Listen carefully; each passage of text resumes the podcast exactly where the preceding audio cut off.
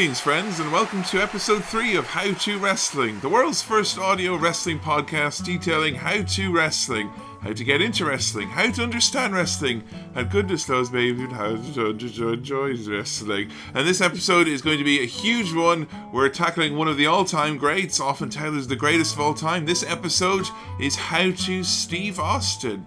Hello, once again, I'm resident. What's that all about? Please tell me what it's about, please, in a nice Irish voice. Person Kevin Mahan. Join us, I'm always in this instructional guide on how to wrestling by Joe Graham. Hello, Joe. Hello. How's things? I'm sick.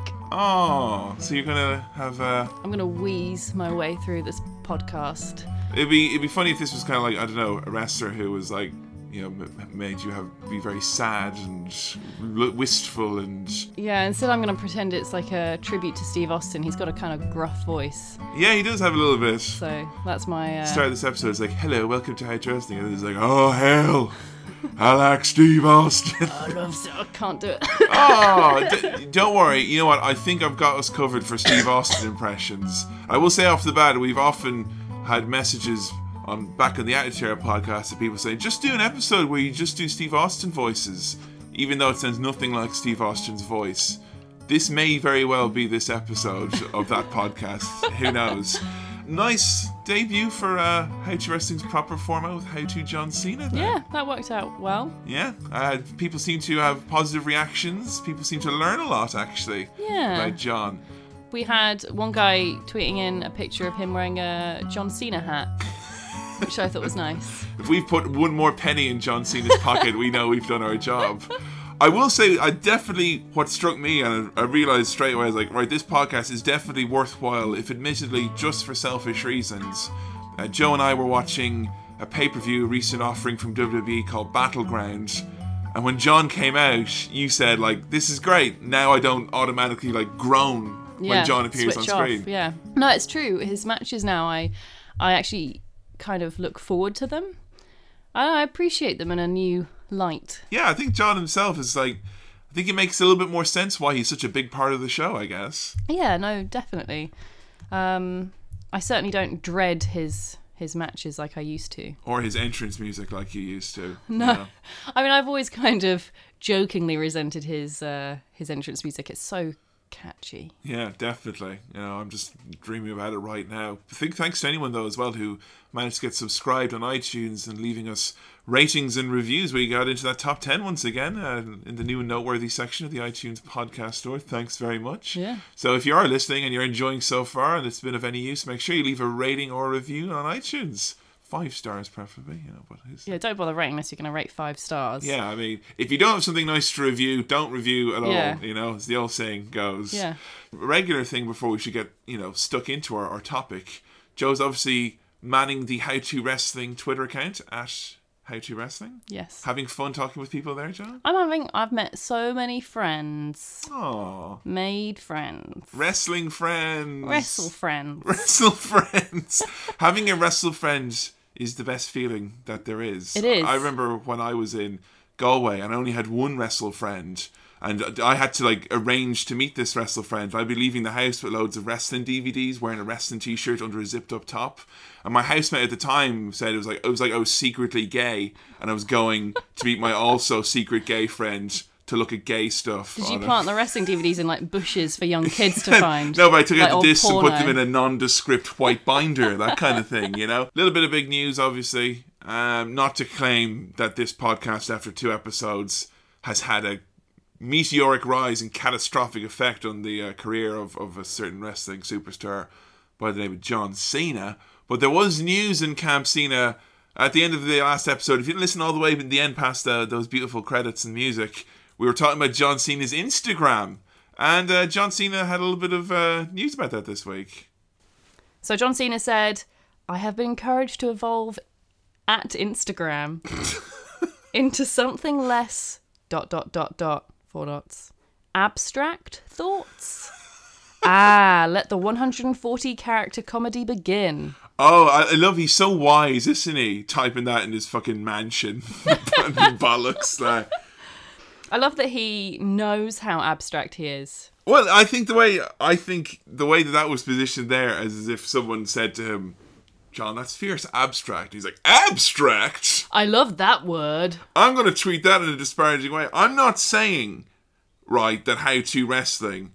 Because we're, we're going to admit it now, we're a power couple, okay? I mean, that it's already, it's it's You're established. trying to be modest here, whereas I'm just going to say, yes, we're responsible for John Cena changing his Instagram if he does. we broke you, John Cena. And it was our plan all along. We broke your American spirit and your non sequitur Instagram beneath the heel of our Western European boots. Soon, John Cena will be posting pictures of meals he made and his girlfriend on their day off uh, at the beach for a walk. and pictures of him training, CrossFit training with Seth Rollins. And what will be left in his wake? A vast sea of emptiness as screen caps from the Big Lebowski and Trailer Park Boys are left abandoned, clogging up your hard drive. but uh, something you said last week was the last episode was you're going to try and learn something new about wrestling every week. Yeah, I thought I'd give myself that uh, difficult challenge. There's so much to learn. So much to learn. What did you learn this week, Joe? This week I learned that there are two different promotions that had a Teenage Mutant Ninja Turtles teams in Mexico. And then they had a match, and then a third Teenage Mutant Ninja Turtles group came in to fight them. And there's a really cool picture of it as well, and they're all flipping each other over dressed as Teenage Mutant Ninja Turtles. Now, the old saying goes, what you know, one Teenage Mutant Ninja Turtle group, shame on me. Two Teenage Mutant Ninja Turtle groups, shame on you. Three Teenage Mutant Ninja Turtle groups, shame on the audience, I guess. I'm not Why shame? I think it's cool. But like surely, I mean there's going to be there's going to be some sort of copyright. I mean Mexico's not that big. Do they that's set up a point. rota of who does the Teenage Mutant Did Ninja they Turtle? pay for the rights to use that? I'm looking at the picture now. They seem off-brand. You know what? I'll, I'll be honest. Wrestling has played it pretty fast and loose as it's come to copyrighted, beloved characters over the years.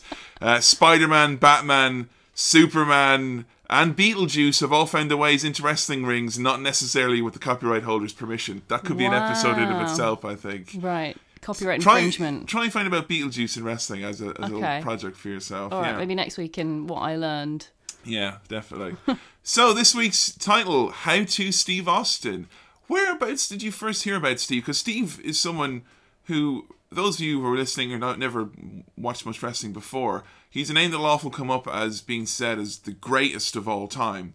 And in WWE, where there's so many big names, obviously they don't want to say that too much because someone's feelings might get hurt. But Steve Austin generally is considered to be like the biggest Yeah. in wrestling. Or the greatest. The or- greatest, yeah. I think, is the is the very specific word they've used Yeah. from. But how did you first come across Steve? Uh, how was he made known to you? Uh, Steve is one of the few which I'd heard about before I started watching wrestling, along with sort of The Rock and He Who Shall Not Be Named, Hulk Hogan. Oh yes, say his name three times, and he'll appear in a in a mirror and admit to being a racist. Just say something really racist to you. Yeah, and then c- underline it by also saying BTW. I'm not a racist. Lol, fingers crossed. How to Hogan coming soon, folks. So but uh, I'd heard of Steve Austin before.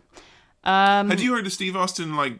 90s, 2000s when you were a kid then? Because remember you mentioned there were some wrestling fans in well, about. that's what I was going to say. No, that's not how I know him. Actually, it's because of Celebrity Deathmatch. Ah, which course. I didn't watch really as a child, but I went to some family friend's party and they had it on, and I thought it was the coolest thing ever. I love Celebrity and Deathmatch. he was fighting Michael Jackson or something, and it was I was think I was ten or twelve, and it was so cool. And so I realized then I think that he was an actual wrestler. Yeah, right. Because he voices the actual character, yeah, he doesn't does, yeah, yeah. I don't know if all of the celebrities. Do. Um, no, the celebrities usually don't, but WWF had something of a working relationship with Celebrity Deathmatch, and Right. Vince himself, Mick Foley, who someone will do an episode on, The Undertaker, all people will do episodes on. They all actually appeared in Celebrity Deathmatch. Uh, right. Well. Steve Austin's the But one. I Steve was the main one. He was like right.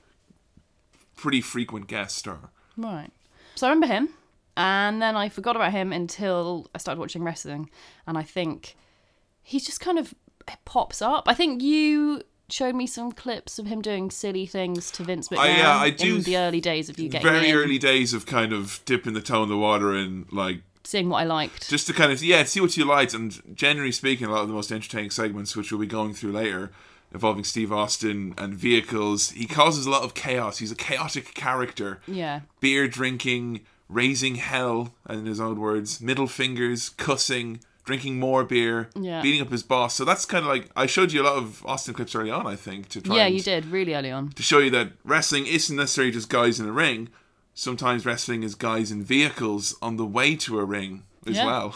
but I don't think I'd seen a Steve Austin match until we started this episode, really, and we looked at them for that. yeah, it's it's interesting, isn't it? He can be so kind of prominent, and yet his matches were kind of maybe not the first things you would. People are going to go, "Oh, Steve Austin, watch this." If you're a fan, Yeah, I guess. you know, they'll probably say, "Oh, Steve Austin, watch him drive this," you know, garbage truck full of beer. Full of beer that he's going to drink afterwards. well, let's have a look then. It's of course the most important thing about How to Wrestling is getting to hear what you find folks think, and as such, we ask people to tweet in using the hashtag How to Steve Austin. So let's uh, take a look at the tweets. So, uh, writing in here, uh, we have Jay Ethan saying that Austin was sneaky hilarious, proving that comedy can indeed enhance a wrestler. So, obviously, Steve Austin is someone great to get into because a lot of times it's quite funny. And as someone who's, I don't know, I kind of like to think I have a broadish sense of humor, but it's not the kind of humor I think with Steve Austin that you necessarily have to know loads about wrestling. It's No. usually quite easy to explain. Which is exactly why you showed me him so early on. Yeah, definitely. Uh, one here as well from Superman saying, to put it bluntly, the reason why I am a fan. And that's a huge thing. I think a lot of people will say that Steve Austin was probably the most popular wrestler during the most popular period in time. So for I'd say I'm a fan. You know, I have others who are fa- more favorites, but Steve Austin is probably the reason why my butt was in front of that TV. Yeah. You know, every Friday night or whatever. Aaron the Knee tweeted in saying that he truly proves that faces can be cool and badass, which is a lost art form. Yeah, that's good. So obviously, a face being a baby face, a good guy. A good guy. But he's proving that you can be a good guy, but not be that disgusting, as we said, white meat baby face. he's not going to be like John Cena. Steve Austin ain't going to be kissing no babies. So what's the term for a baby face that's not like a what, dark meat baby face? they don't use dark meat baby face, surprisingly.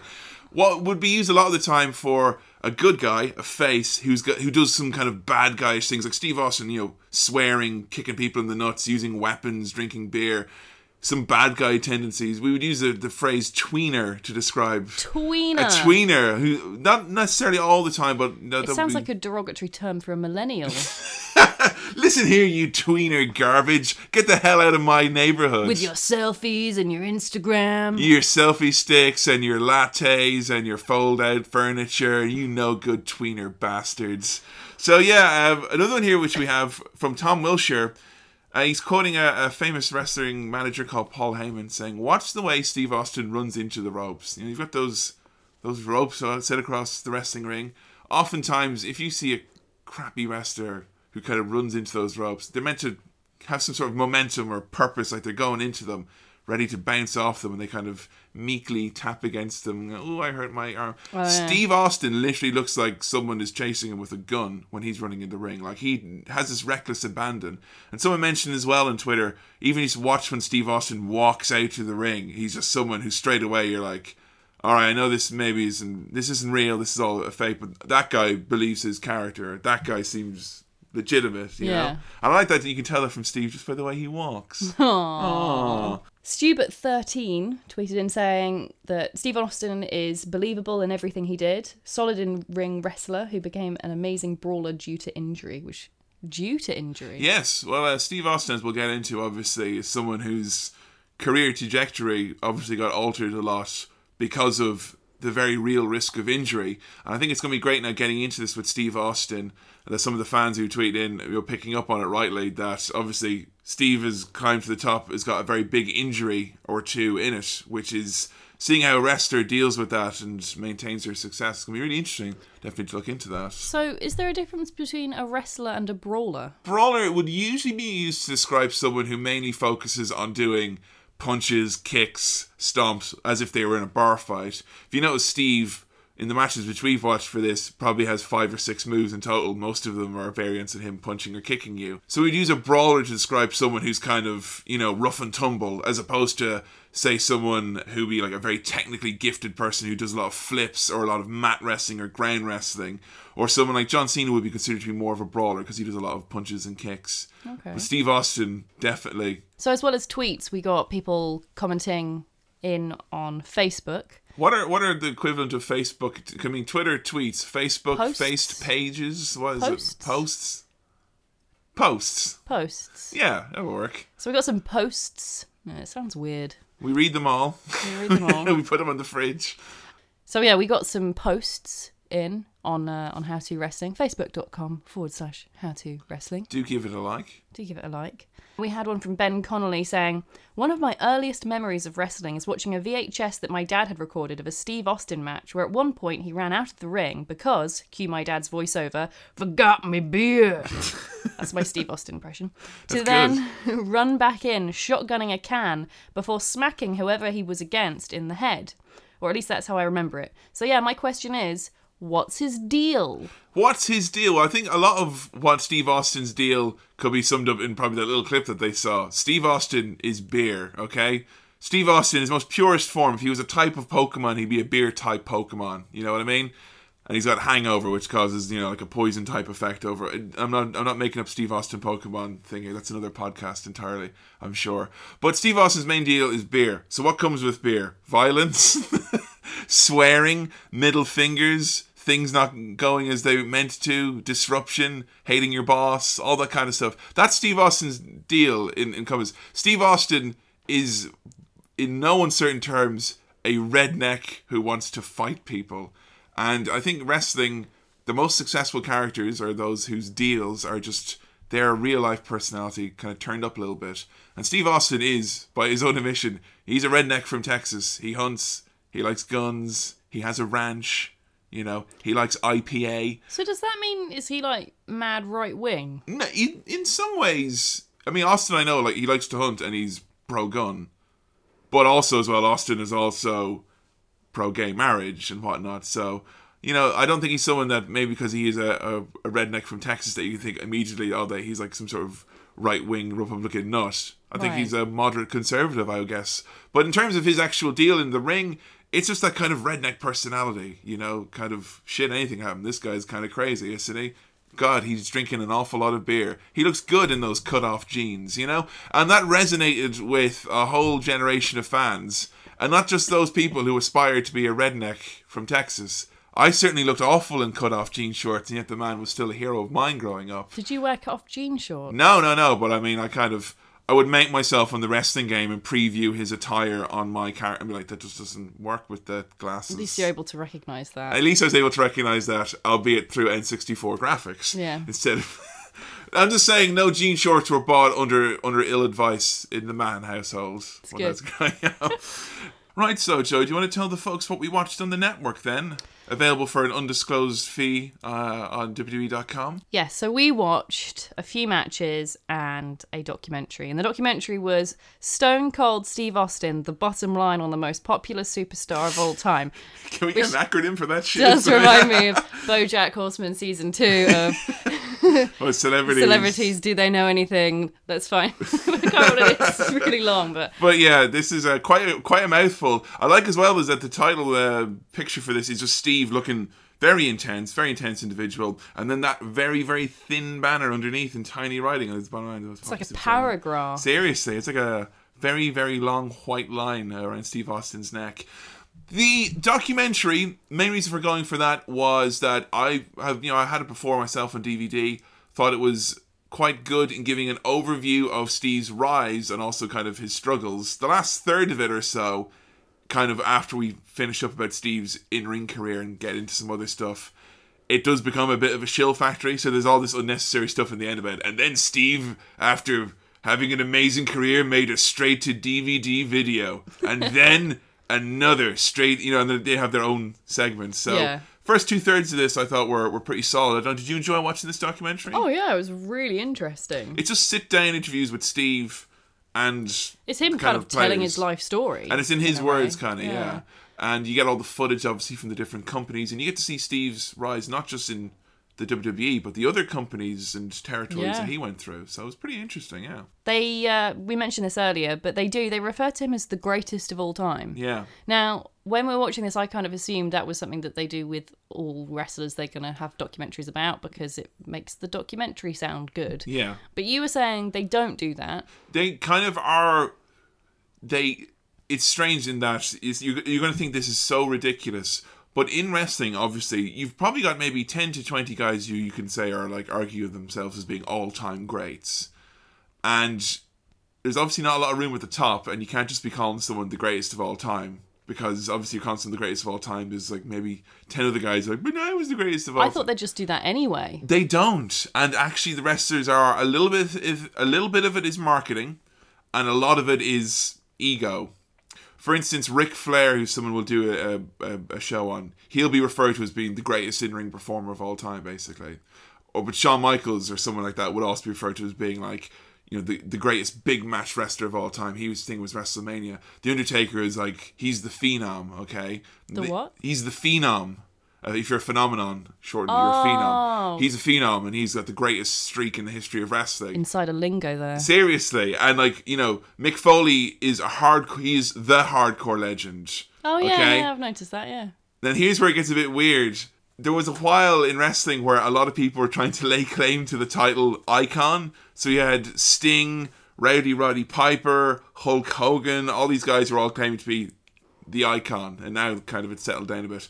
But I remember the moment specifically when they kind of literally just said it, and it was when Steve Austin was being brought into the the Hall of Fame, which is WWE's kind of like it's it's what's their Hall of Fame is the best way of putting it. and Vince inducted Steve, and I was actually there for that. That was the WrestleMania I went to, and when Vince went, I want to now induct the greatest superstar of all time. We all went. He said it. Wow. You can't just decide which Ben and Jerry's flavor is best, and he said it. You know, it's like, like, ladies and gentlemen, objectively the best flavor of ice cream of all goddamn time, Phish Food. You know, it was, and I'm like, that's not objective, Vince, but you know, so Steve is, he has seemingly at the moment, and if recent events are anything to go by, has very safely laid claim to the moniker of the greatest of all time. I mean, I noticed on WWE, was it 2016 that that video game? yeah, he's featured very prominently. He's on the cover, Yeah, like male Shep. yes, even though he hasn't wrestled in like a gajillion years. Yeah, it's weird. But all I will say is that in terms of understanding what this means in wrestling, if Steve Austin, The Rock, and Ric Flair were all sat down, three big, big wrestlers all sat down at like, I don't know, a panel to discuss something, and then they said, and Rick, of course, you're obviously the greatest wrestler of all time, there'd be an uncomfortable silence. Because Steve Austin has got that ah. moniker for now, it seems, anyway. But yeah, that was interesting. And obviously, watching this now, even though you're going to hear other names bandied about, in, at least in WWE's view and Vince's view as it stands, Steve Austin is the most popular, the, the greatest of all time. So I have a question then. yeah, Because recently, supposedly, Vince McMahon's notes to the commentators were kind of leaked. oh yes, yes, yes. And obviously, it's a lot for them to remember, huge amounts of notes for Yeah. them. Does that mean that they have, like, within those notes, the title of, you know, these things? Oh yeah, yeah, exactly. Now they would like so again if Like an index. it's almost it, oh, it's it would Mick Foley. I've got to find out index. which. Oh, he's the hardcore legend. Ah. And it's funny because like it, it gets really ridiculous. Austin, one of his monikers as well, is the toughest son of a bitch in the WWF was his thing in the nineties, obviously when it wasn't PG. And I remember Mick Foley in a very scary match, and it was like, wow, you know, this man has literally been nearly legitimately killed, it felt like. And the announcer was like, he's the toughest son.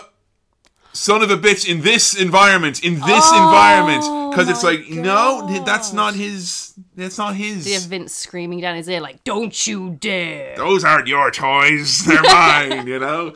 So, yeah, just to bear that in mind when we're, when we're kind of getting into it here, that, you know, Wow. Steve, the monikers, I think it's an interesting one for, for wrestling, new wrestling fans to I know. had no idea it was so there is a political. hierarchy, a very Yeah. political, yeah. Well, So- what's more important then? I'm guessing greatest is more important than hardcore legend. Yeah. I What about so. the one that Ric Flair is? Is he more He's the greatest in-ring performer that of all time. better time. or worse Well, it than- depends. If you're someone who's just like straight up or in in between those ropes, wrestling bell to bell, who's the best? Then that's meant to be Ric Flair. But if we say taking into account all aspects, Okay. Steve has that that token. Yeah. So money, match quality, popularity. And that's how he gets greatest of all time. That's how he gets the longest motherfucking documentary title of all time. Yeah.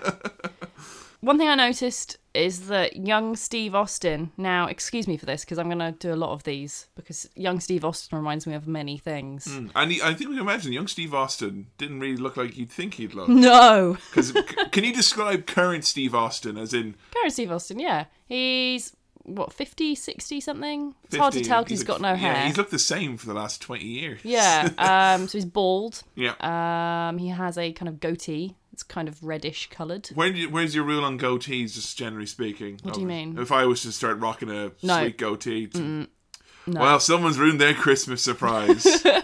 but he pulls it off.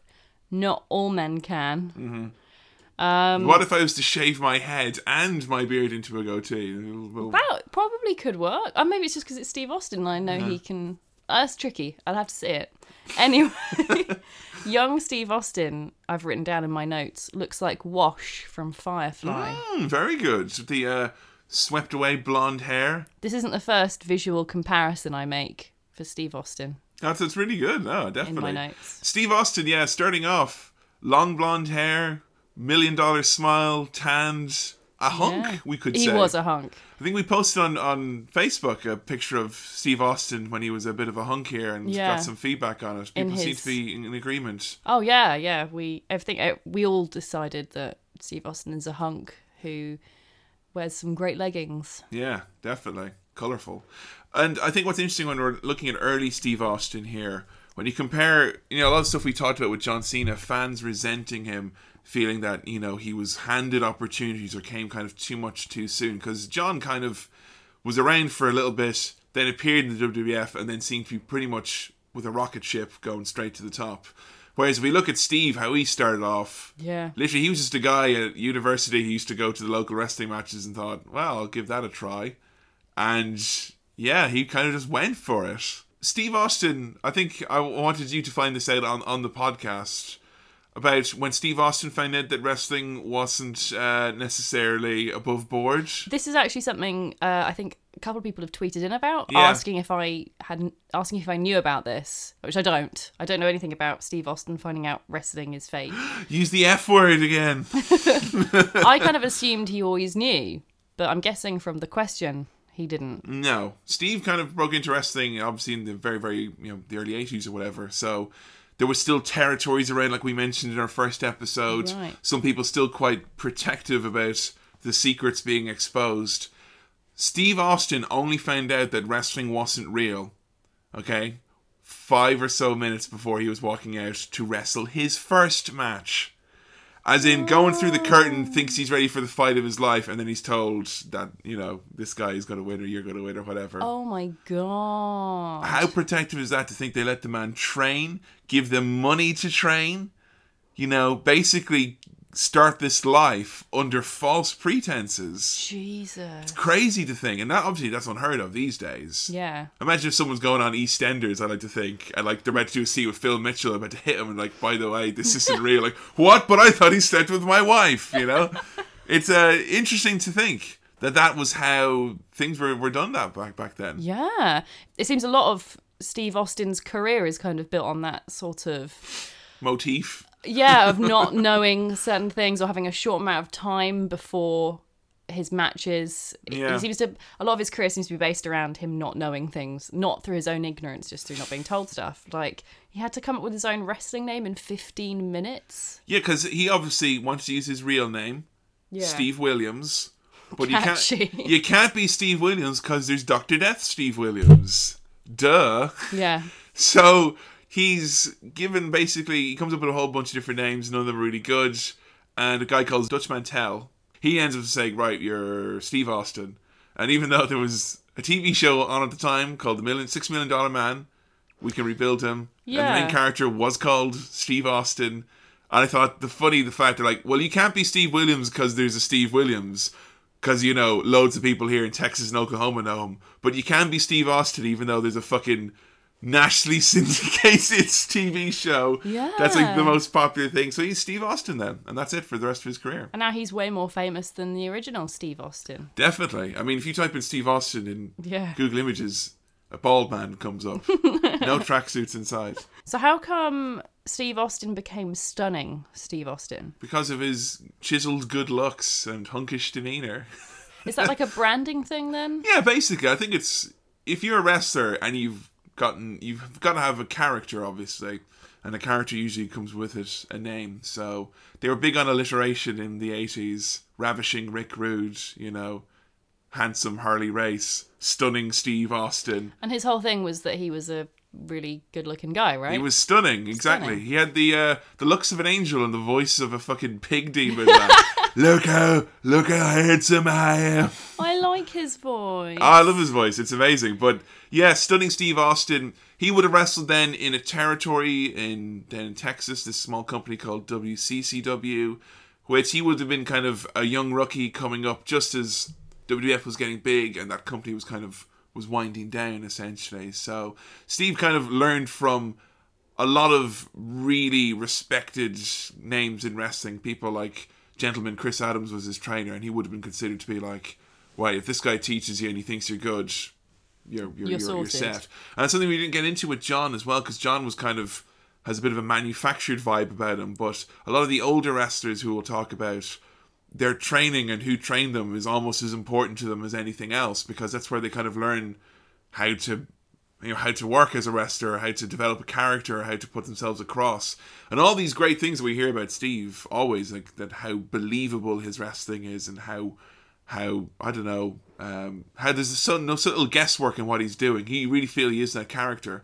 It kind of came in because he was in this awesome neck of the world where it was like Paris in the '60s or something, Texas in the '80s was when there's some really awesome shit going on with, Right. with wrestling. You know? Young Steve Austin, once he cut his hair, Yeah. um, looks like Bob Odenkirk's character in Better Call Saul, Saul Goodman. with the beautiful fringe. Yeah, something to do with the hair, to, uh, the possibly slightly receding hairline, Slightly, yes. kind eyes. Very kind eyes. Baby blue eyes had Steve Austin. Mm-hmm. And the Jim Ross, the announcer, would always be like, Stone Cold Steve Austin's a heartless son of a bitch, but look at his beautiful blue eyes. Our true OTP, a true OTP right there. Yeah. Definitely. Starved Steve Austin. Something around this point I thought was always interesting. Obviously, if you're a wrestler and it's the 80s and you're just learning, how much do you think that he was making, you know, per week to, to live on? he just started. Just did we start maybe a year or two into wrestling? And what year was this? Like maybe 83, 84? God, I mean, I've no idea. Um, I don't really know how big he'd be. He wasn't really. I mean, just kind of an entry salary for a wrestler. I mean, it's either going to be ridiculously low, like Rocky, where he makes like ten dollars and he gets beaten to a pulp, Yeah. or it's going to be something amazing like thirty grand. No, it's the first one. Oh no! Do you know what Steve Austin ate during this time to sustain himself? Because this is what's really sucks. Is like you're a wrestler, and obviously in wrestling in the '80s, you have to look a certain way. Obviously, Austin has gone the hunk route. Hmm. That's where he's going. To obviously to be a hunk, you need to eat food and get Yeah. protein and all that shit. You're getting paid in like popcorn, hot dogs, ten dollars a night, Wait, maybe. he got paid in hot dogs. oh yeah, wrestlers at the time you get like paid in like popcorn. yeah, like nothing sometimes even. Jesus. And any money that he would make, he'd kind of have to put right back in to pay for his expenses or whatever. But it was all to get the experience. But at this time, he famously would eat raw potatoes and tuna fish just to fill himself up. What? So to think all that time- potatoes and have a nice Because I don't think he, he didn't have a cooker. That's really sad. It's sad though to think during this time where he's trying to like be this hunk and whatnot, and he is literally a starving artist for lack of a better term. You wouldn't necessarily associate that. So hard ways coming up, like when you're when you're a wrestler learning. That's admirable. It is to to stick it out through that. You kind of feel like the success that comes is well earned as a result. I guess. Yeah. So then it was the Hollywood Blondes, Yay, the Hollywood Blondes. which I loved. Steve Austin and a guy called Brian Pillman. What did you think of uh, of Brian? I think uh, he's one of my fave wrestlers. I love his, his curly hair. I loved their chemistry. They, are were so funny. They're really cute together. And at one point, Brian gave Steve a little kiss. I love them. Steve seems to be one of those guys that men fall in love with. Like, Yeah. Jim Ross seems to be in love with him, and I think Brian Pillman was maybe a little a bit little in bit in love there as well. Yeah. And this kind of the Hollywood Blondes is one of the kind of uh, it's a recurring thing with Austin's career, which is that him kind of maybe not getting the breaks that he felt he deserved or he Yeah. needed. And Austin was in WCW, which is the other kind of main company in competition with WWF at this time, and he was hoping that maybe something would come of it. There was talk that he might feud with uh, with Hulk Hogan or something like that. You know, get a, a big, big wow. You know, this is in the, the ni- early nineties. And instead, instead of this big plan, he was just randomly put in a random tag team, which is kind of right. You and Brian, we've nothing for you, whatever. But them taking that opportunity instead of just being a random tag team who are now pissed off that they didn't get their promises kept or whatever, Yeah. they really work with it and they make their, you know, the Hollywood Blondes. That was a name that they came up with. Right. You know, they got their own trunks that had Hollywood Blondes written on it. They came up with all the names for the moves, doing the whole little. They did a little, little dance where they come out and they roll the camera and all that stuff. And that's all them. That's not someone giving that to them. That's them saying, right, we've been put in a shitty situation. They want to forget about us. And they really go with it. And the Hollywood Blondes is a really entertaining tag team. And they actually ended up becoming really successful. And it's a recurring theme with Steve Austin, I think, is just that he couldn't be held down. He was just too fucking good that even when people were trying to say, no, you're not meant to be this star at the moment, that he still manages. I mean, it happens all throughout his life, Yeah. judging from the documentary watched.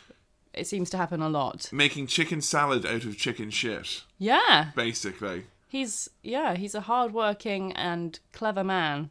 Definitely. But yeah, Hollywood Blondes, really, really good. And of course, this is going to come up a few times as we go through episodes. But WCW is not necessarily the most competent of organizations. And a lot of very famous people got fucked over very big by this company. And the Hollywood Blondes, really entertaining, really cool, the stuff we saw. And then immediately, as soon as they were gathering steam, they just split them up. So they're trying to hold back Steve Austin again. Yeah.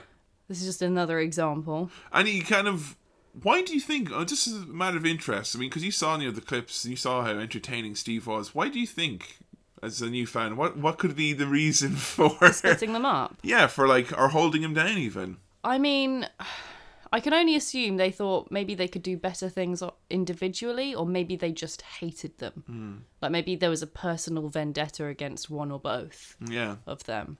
I don't know. It just seems like a stupid thing to do because they were good. yeah, Like, I mean, the bits we watched uh, in the documentary, the Hollywood Blondes were fantastic. They were Yeah. so entertaining, and I would love to watch more matches of theirs. I think it becomes a case that I think that again, it's another company now where you've you're meant to be almost forgotten about. And you make it into this big thing, and it's successful. Haha, we get the last laugh. I guess that's it. split up. But it seems like shooting yourself in the foot, really.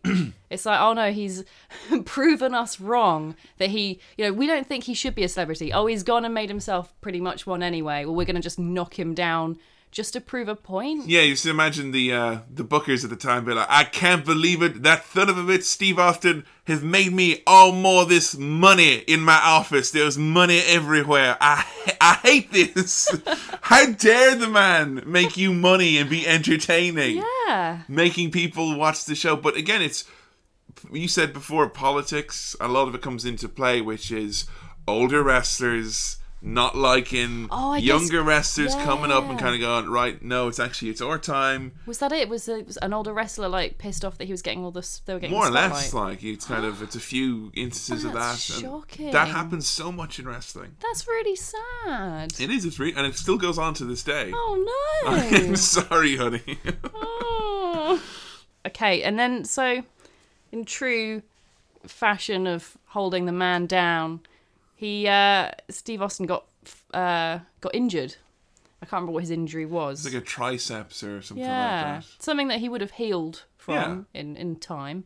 Uh, and they fired him by by fedex as well really by FedEx. yeah They can't fire him for being injured. Nowadays, there'd be a lawsuit, surely, against that.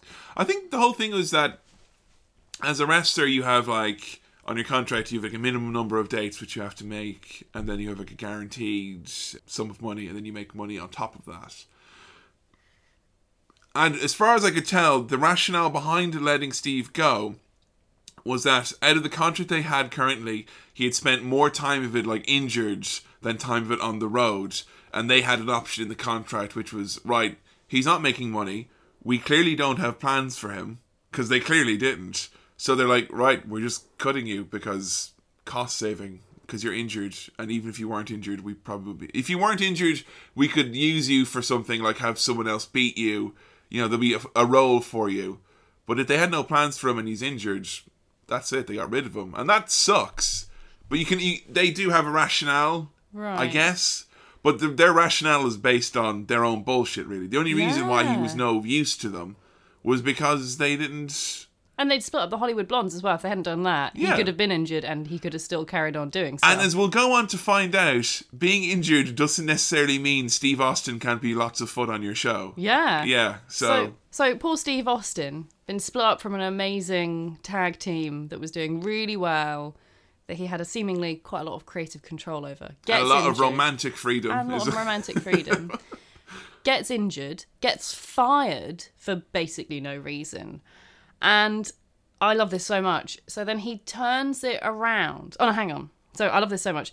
So Paul Heyman approached him from ECW. Now Yeah. Paul Heyman is currently Brock Lesnar's manager. yes, uh, very kind of well-regarded, famous mind in wrestling. Yeah, Paul, who we will do an episode on because I don't know Oh, definitely. But both behind the scenes and in front of the camera, big, big player. Paul Heyman seems to be one of the most important men in wrestling. I would say so, definitely. Various things I've heard. So Paul Heyman owned a rival wrestling company. Yeah, smaller. Uh, this out of the main three that were would have been at the time, the smallest would have been ECW. And it's the like the hardcore proper f- Yeah. like niche fans. Definitely. And that's the same company. So ECW is the same company that we mentioned in How to John Cena. Yes, definitely. Those are the ones who booed John at the Yeah. Hammerstein Ballroom against, Rob, Van Van Dam. Dam. Yeah. Okay. Now, also as well, I mean, people at the time, um, a big parallel would be what NXT is at the moment.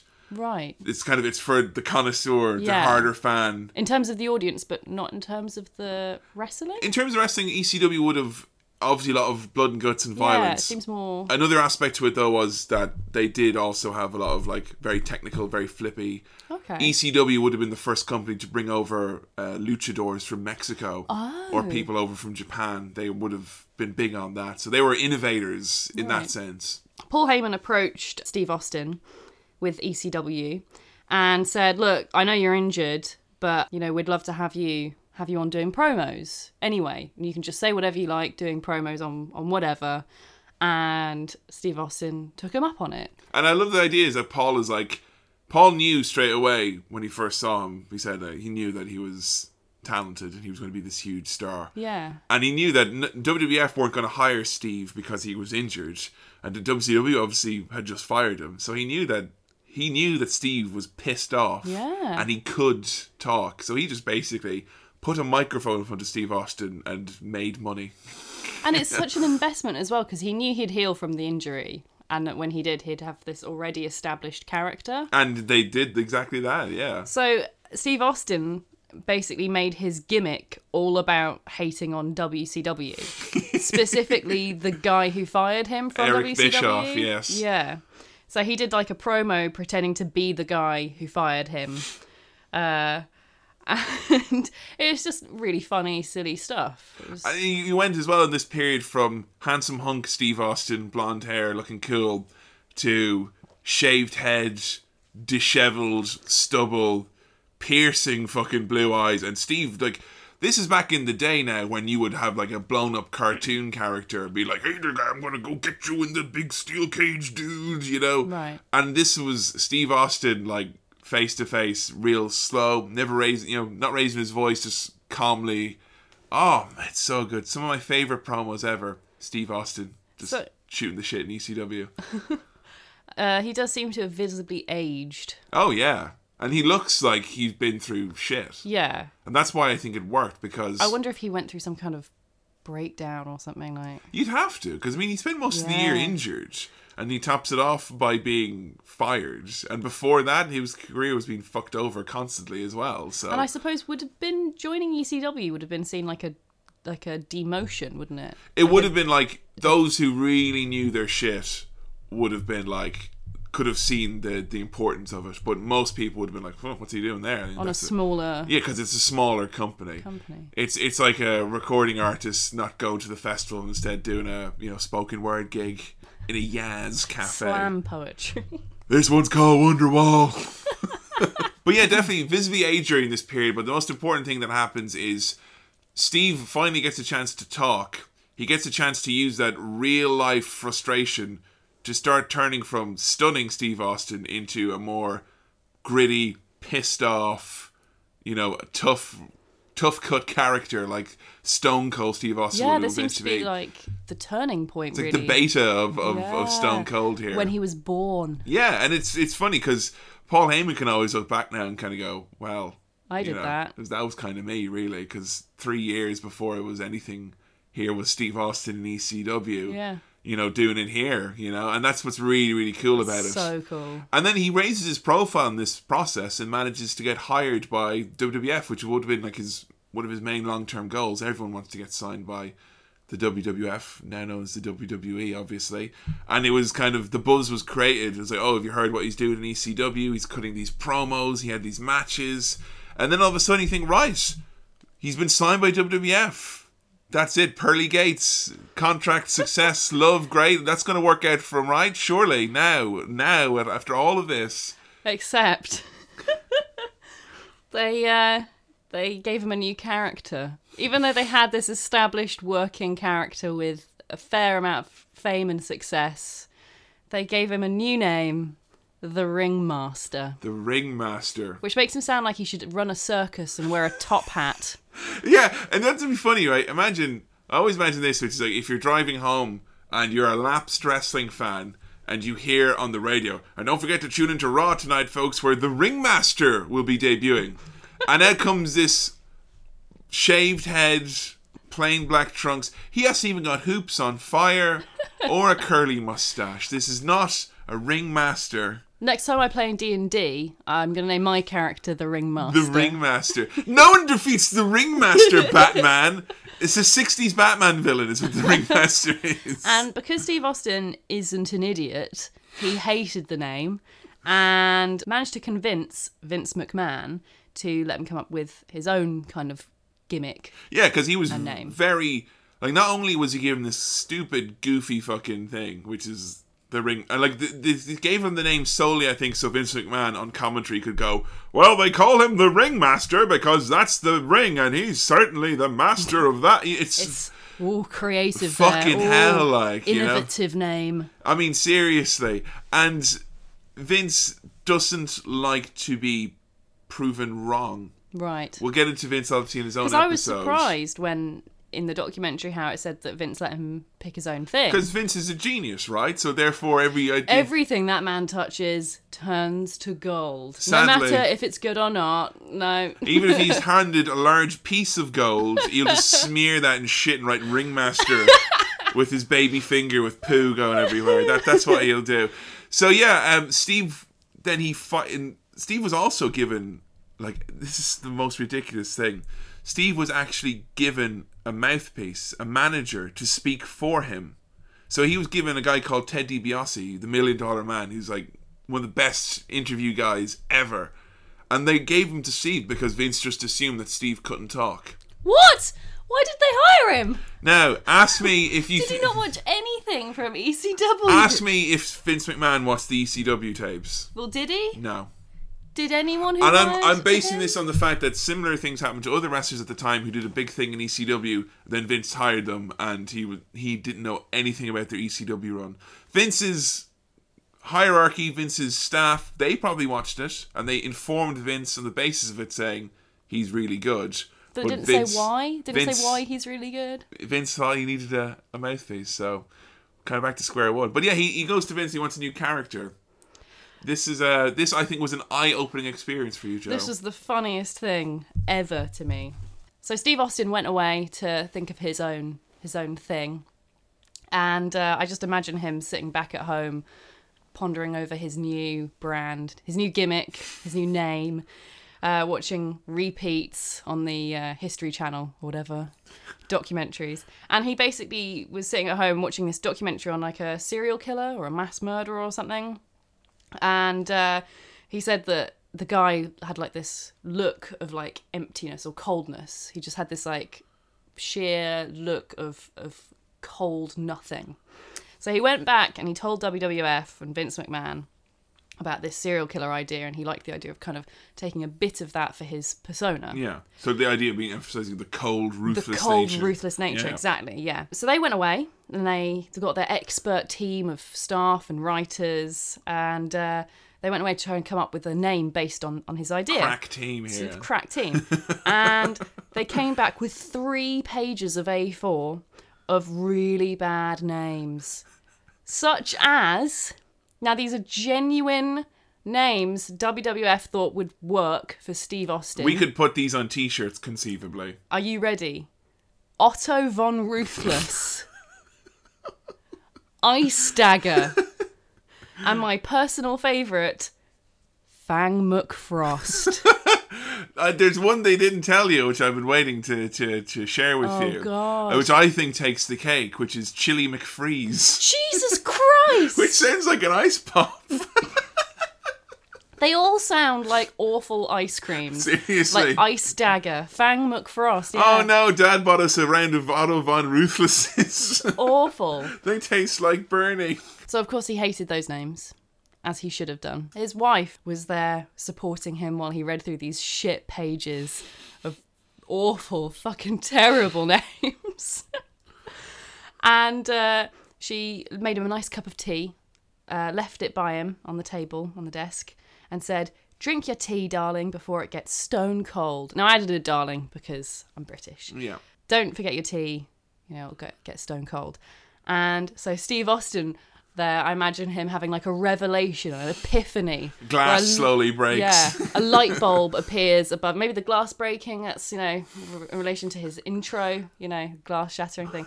anyway, a light bulb above his head, and uh, he thought, yeah, stone cold. I'm going to name myself after a nice cup of tea, a nice cup of cold tea. Stone cold tea. I love that so much that one of the most aggressive, badass wrestlers n- is named after, self named after his wife's cup of cold tea. and it, it's quite funny as well because I mean, it not just anyone can have that revelation. Because I mean, I make cups of tea for you all the time, and you often let them go stone cold All the time. And it's not as if every time I point out, you know, that's getting a bit cold, that you kind of turn like, hang on, am I just about to become the most successful wrestler of all time?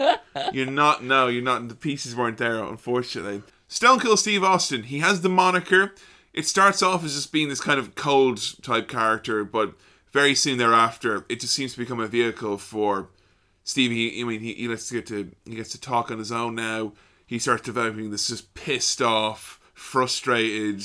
I've been kept down by all these companies type character. It's just him with the volume turned Yeah, up. I mean, he has been kept down. And this comes up to a head where Austin kind of basically because the guy who was meant to win it was in bad in the bad books for one reason or another.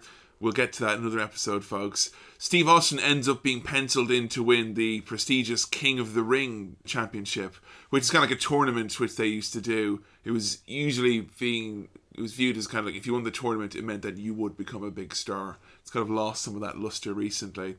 And with a very simple line, Steve faced against a wrestler named Jake the Snake Roberts in the finals, and Jake Roberts had quoted some biblical scripture because that was his thing at the time. He was a born again Christian, oh, and he's like, you know, God is, you know, John three sixteen, you know, and righteousness, Psalms, all that kind of stuff. And Steve, actually earlier in the night, ended up having to go to the hospital in the middle of the tournament because he busted open his mouth. And Austin was literally coming out of the ambulance on his way straight for the match. And he was he was like, "What did Jake say?" Like, oh, he said some uh, biblical stuff. He talked about John three sixteen. It's like, cool, fine. And when Austin won the tournament, he said, "You sit there, you thump your Bible. It got you nothing.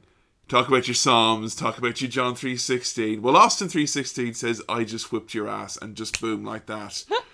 the most a legend like was born. a legend was born. And here's the really funny thing: Austin rarely said Austin three sixteen. He said it now and then.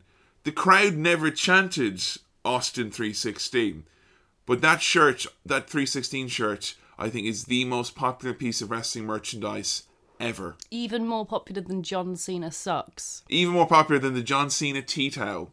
Wow. As in, they moved millions of these t-shirts. Yikes. And that's pretty cool to think that even still, if you walk around, you know, a big city, you'll probably find someone wearing a Austin 316 t-shirt. No, I've seen him, yeah. And this happened nearly 20 years ago. But it was great because it was just something that fans could hang on to. They popped it on signs, they popped it on shirts. And Austin, now with this kind of foul mouthed character, he was meant to be a bad guy as well. That was the thing. He was meant to be a bad guy. Because he was just pissed off and he never smiled and he hated his opponents and he was gruff and he did cheating and the crowd just ate it up and they loved it. They thought it was great. And a lot of people at the time, a lot of wrestlers were saying that this was like this was ruining wrestling hmm. because you have to have good guys and bad guys, and your good guys have to be virtuous, and your bad guys need to be, you know, people who are punished for doing this kind of stuff. And here was Steve Austin just being a fucking dickhead. And they loved him. You know, Steve Steve Austin at one point, when his former tag partner Brian Pillman had his leg broke, Steve Austin invaded his home.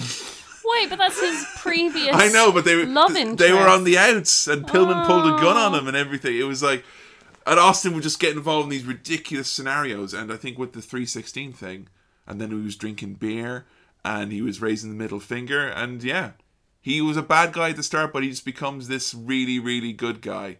And what really then kind of starts to sell us is when we go to WrestleMania 13, which is the first match which we watched in its entirety for this, which was Steve Austin versus Bret Hart in an I Quit match. And I don't want you to think that I'm just going to make you watch I Quit matches in the I'm starting to think that's the only match there is in wrestling. normal tag I Quit. That's just the one, right? So, what did you think of watching this match? This match is often touted as being one of the greatest of all time, and it was built on the whole idea that coming into this match, Bret the Hitman Hart, Steve's opponent, was very much meant to be the good guy, and Steve the bad guy. But by the time we leave this, by virtue of what happens, the roles are reversed. Yeah, that was really interesting. The way that kind of happened. Yeah, before your eyes, like. Yeah.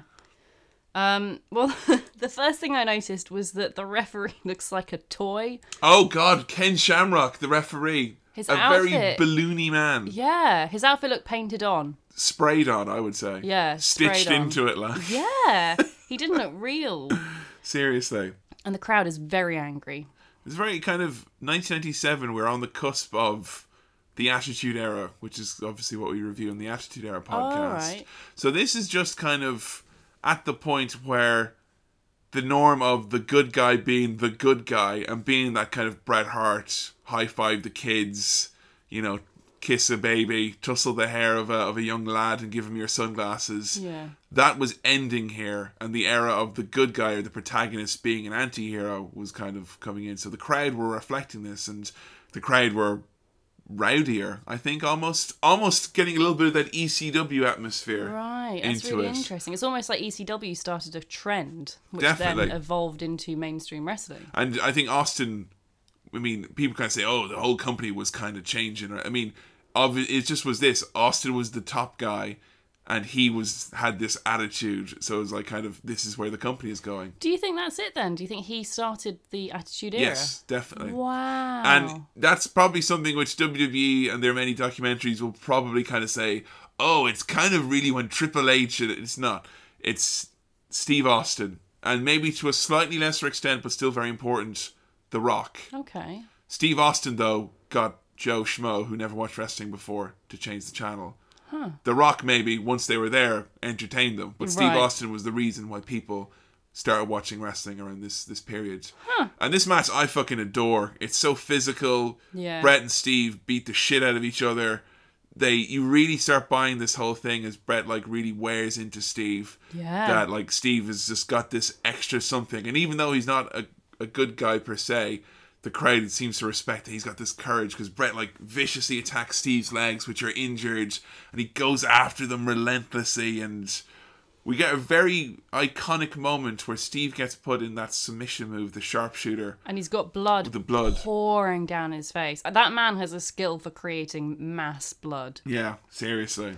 So much blood. I thought it's just like a really, I don't know, it's a really emotional moment, and I've seen the match a hundred times, but I kind of get goosebumps when I just mm-hmm. see Steve like with that blood streaming down his face, not quitting. The announcers kind of covering for the fact that this wasn't the kind of wrestling you would see at the time. You know, blood and guts and bravado on this kind of scale. Very different from the John Cena versus The Miz I Quit match. Yes, instead of Steve Austin going, "I quit, I quit" immediately, Well, like, you've got well- you know him showing heart. You haven't got the ref every 30 seconds going, Do you quit yet, Steve Austin? No. No. Oh heck no! Vince McMahon is on commentary, what a maneuver!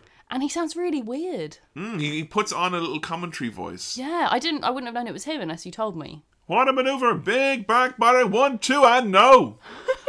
Terminus, anyone? Oh, I don't think so. He's he's he's kind of got halfway between game show host Yeah. and auctioneer. Yeah, Yeah. those are the, the two I think he would um, fall for. I noticed at one point Bret Hart grabbed a chair from out of the ring, and uh, it was purple and it had a WWE logo on, and he threw it aside for a generic blue one. And I wanted to ask. Yes. Is that because the generic blue one was designed to be used in the ring and the other one wasn't? Actually, almost. I don't say it's the other way around, but the first one he picks up and that uh, is actually got a cushion on it. It's like a sitting down chair. And if you use that, obviously, if you smack someone with like a cushion, one, the chair is heavy, two, it makes no noise. So Bret went with the regular blue one because that thwack noise, that big ah, he's been hit with a chair, that's not possible with a regular padded chair. Right. So the answer to your question, yes, in the sense of it's a special chair in that obviously it's a metal one, so it makes noise.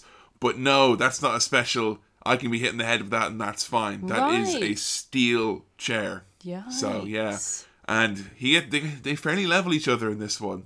Steve Austin eventually passing out from pain, Yeah.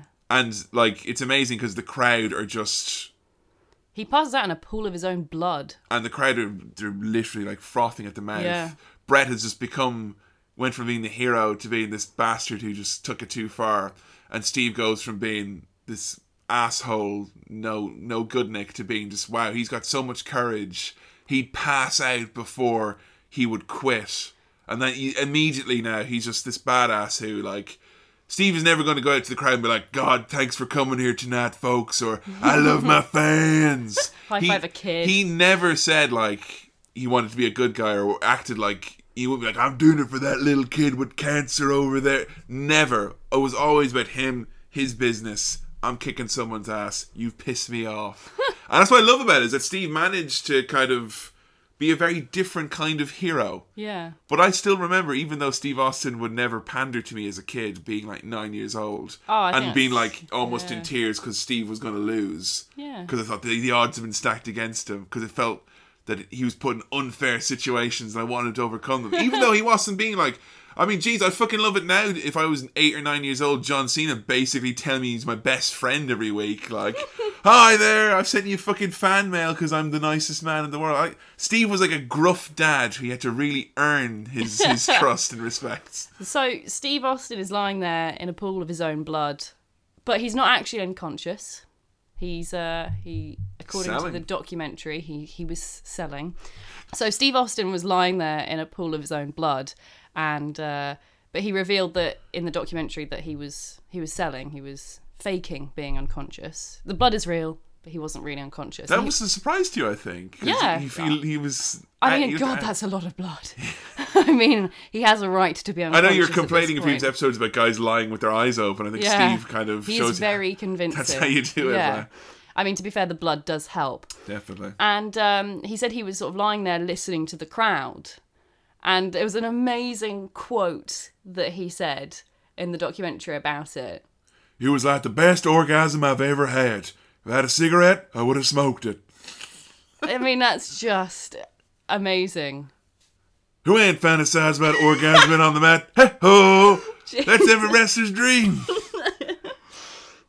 But yeah, Oh. Steve, I think, was right to feel that way because, you know, the critics, the journalists, the, the people in the know would often say that as a match, just as an in ring match, but also as a story that was told, this is like, would be considered one of the greatest of all time. It's yeah, it's been referred to as the most iconic. Like his the the picture of him covered in blood in that submission hold move, whatever it's called, the sharpshooter. right, is has been referred to as the most iconic shot of wrestling ever. Yeah.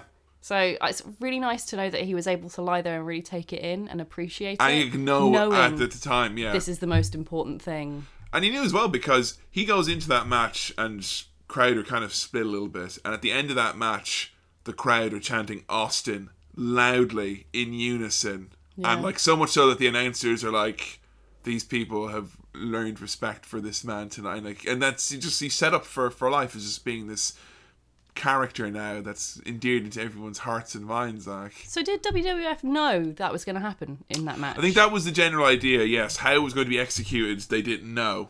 I know that at the time that blood was a bit of a no-no, and I know that Vince was unhappy that the match was so violent. because obviously he was on commentary and he doesn't mention the blood. He, because Jim Ross on commentary, uh, he goes off. He's like, "Fucking, oh my god, Austin!" Jim and Vince essentially sulks for a portion Yeah. of this. At one point, he's like, "Well, this isn't typical of what we'd usually see in the WWF. What entertaining, enthralling, dramatic action, Vince?" I love that. It's the best, most iconic moment in wrestling history. Got Vince McMahon sulking in a corner. Stop playing with my toys. so, I mean, Austin straight away then, rocket strapped to his back. And unlike John Cena, where it seems it's very, you know, manufactured and it's going to be this way, this feels very organic. And Austin Yeah. now just takes off like a house on fire. He gets these big name feuds. Popularity through the roof, merchandise on top as well. The whole business, WWE, was a little shaky before this time. It was at one point it looked like they might even go out of business. yeah, in the documentary they said that this is what turned the ratings around. That Mm. this is what made WWF more popular than WCW, Definitely. I mean, which is amazing. it's huge. I mean, to, to think though that if Steve Austin hadn't come along, that that company may not exist in the form it is in today, and that's very, very real. Like, yeah, I mean, not only the fact that the Attitude Era, possibly the most iconic era in wrestling history, wouldn't have existed, but also that WWF wouldn't be the probably the leading company it is today yeah, without Steve Austin. For them to go from like, I think the funny story I always hear is like there was like a wrestler who was like in, like the champion like 1994, 1995.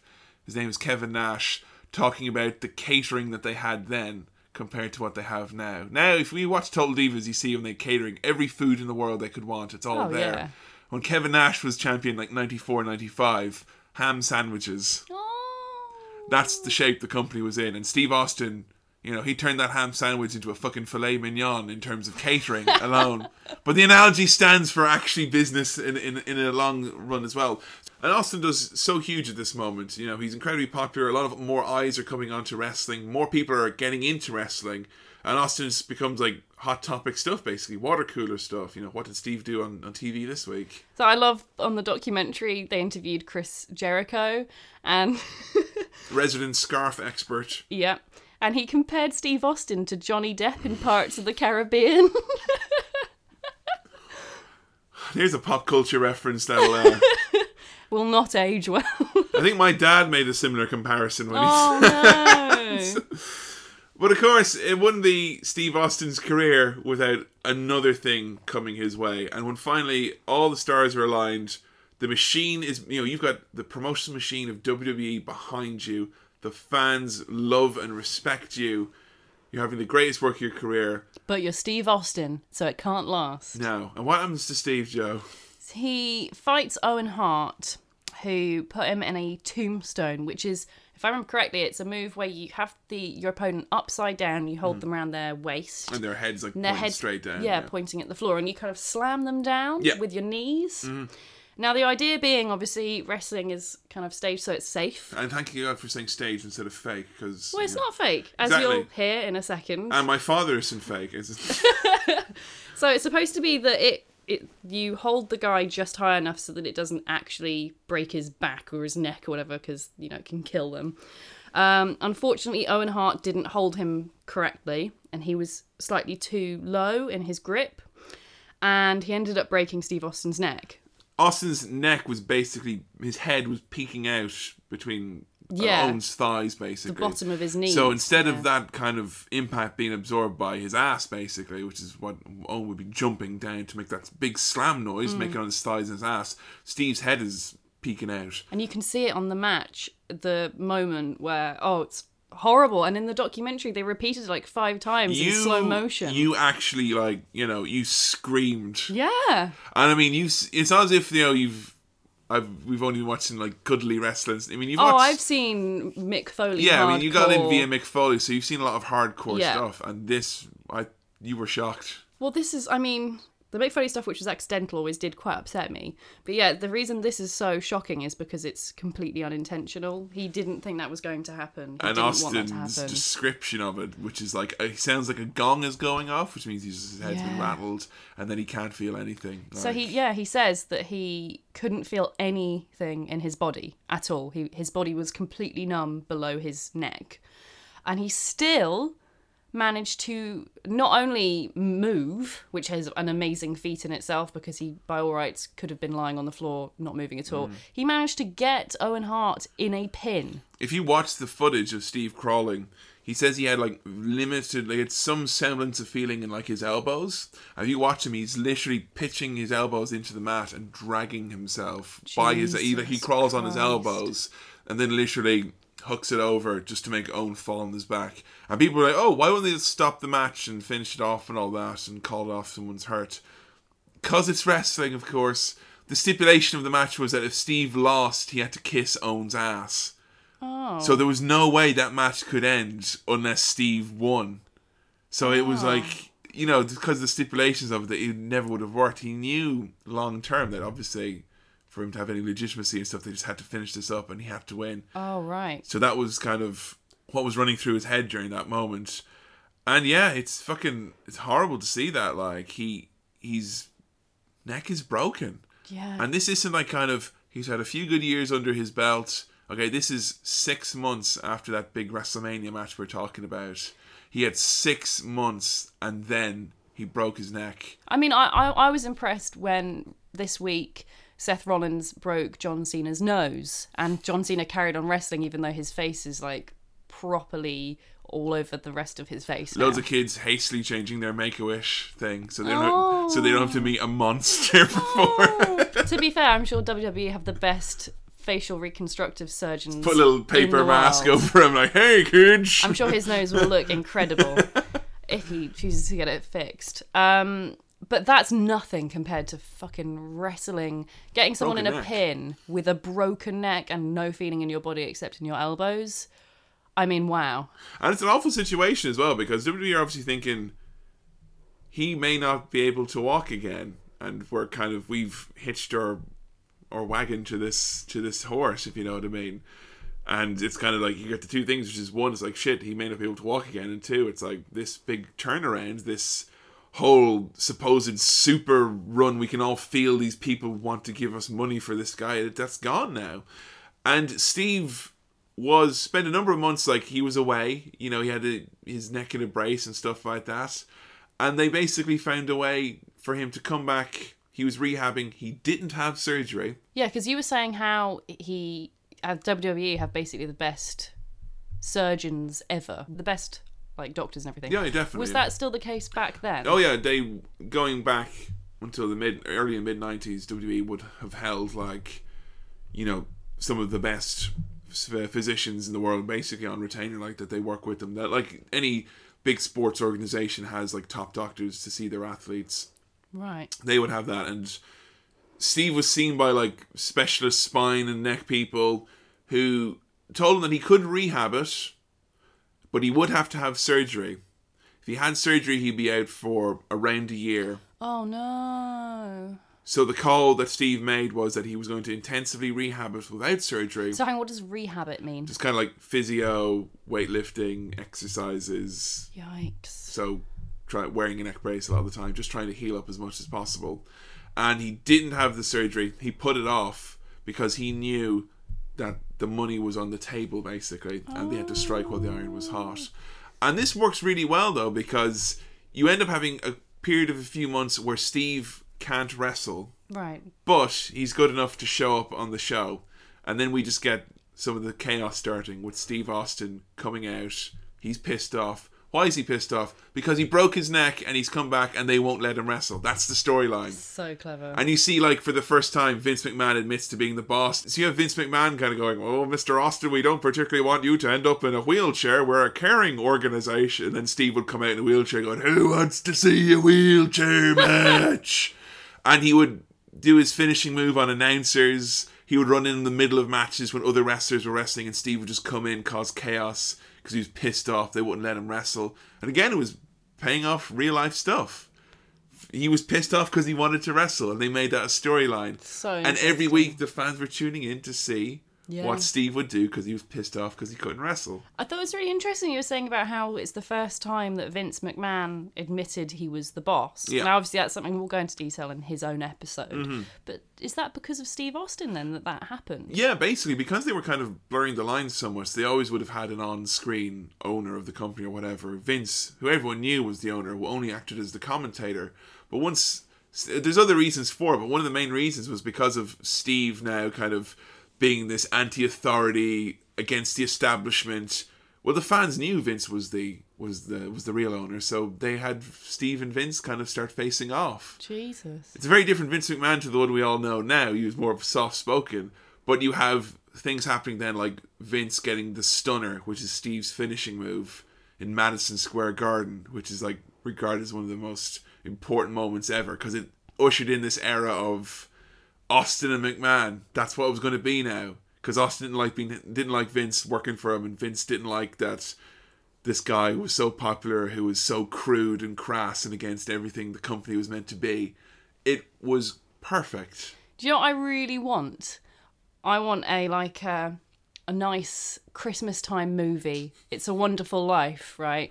Only Steve Austin was never born, and it's the WWE now, without any of his influence. Like, what would it be like? Oh, Oh, it's yeah. a terrible, dark place. And- and it's so it. different without. I, I mean, without Vince McMahon being without that kind of authority figure Yeah. within wrestling. Because that became like such an integral part now. a trope. The reason why, at the moment on wrestling, if you turn on, there are guys in charge. And the main, yeah, the main bad guys are the authority. and it's because of Vince, which is because of Steve, and it's, it's because it's it's so natural, and that's it set in line a lot of essentially the rules of wrestling TV for a long time to come.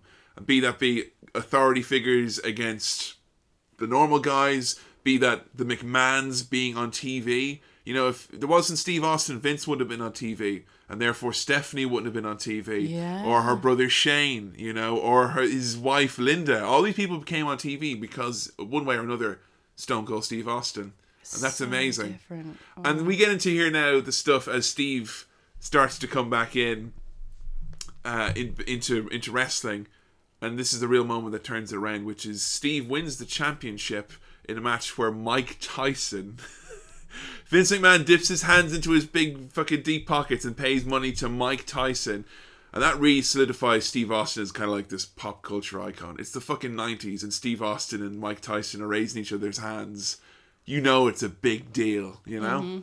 Any thoughts on uh on Mr. Tyson? I don't know anything about Mike Tyson. That would make a less interesting podcast, I True. think, than How to Wrestling. How to Mike Tyson. But I I know him by name. I know he's a big um, Boxing legend, basically. personality, legend, famous man. Bit someone's ear off. What? Jesus. Convicted of crimes. what? Yeah. Okay, I didn't know that. I just knew he was a That, that's a separate man. trip to Wikipedia for you, I think, hon. Yeah. Next week on what I learned out of wrestling. um, but it's yeah, I know he, I know enough about him to know he's very, very, very famous. And again, that turned the ratings around, didn't it? It Again. really impacted. Like, And it was like Austin start fighting with Tyson because Tyson was brought in by Vince. And again, Vince has this like, "Oh, you ruined it," and people are going nuts because it's like, "Oh, Austin ruined Vince's thing," and you know it's not real, but it just it was presented so realistically. Like people watching it were like, oh, Mike Tyson's meant to come out just for a few moments with Vince and say how much he's a fan. Steve Austin's ruining it. Oh my god! And it just made it unpredictable. Was this the first time a celebrity came on the show and then got involved in the actual wrestling itself? No, no, I think that has always been kind of part of Vince McMahon's way. The first WrestleMania, for instance, had Hulk Hogan teaming with Mr. T to take on Roddy Piper and, and Bob Orton. So Vince has always known the power of celebrities and has always relied on them.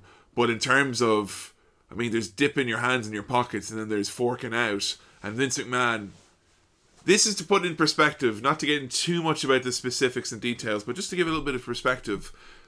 The months before Mike Tyson appeared on Raw to do this thing with Vince and Austin, which was one of the biggest ratings they'd ever done, it was huge, and it really, it, the company never went down from that. It kind of, that was its launching point in this period of time.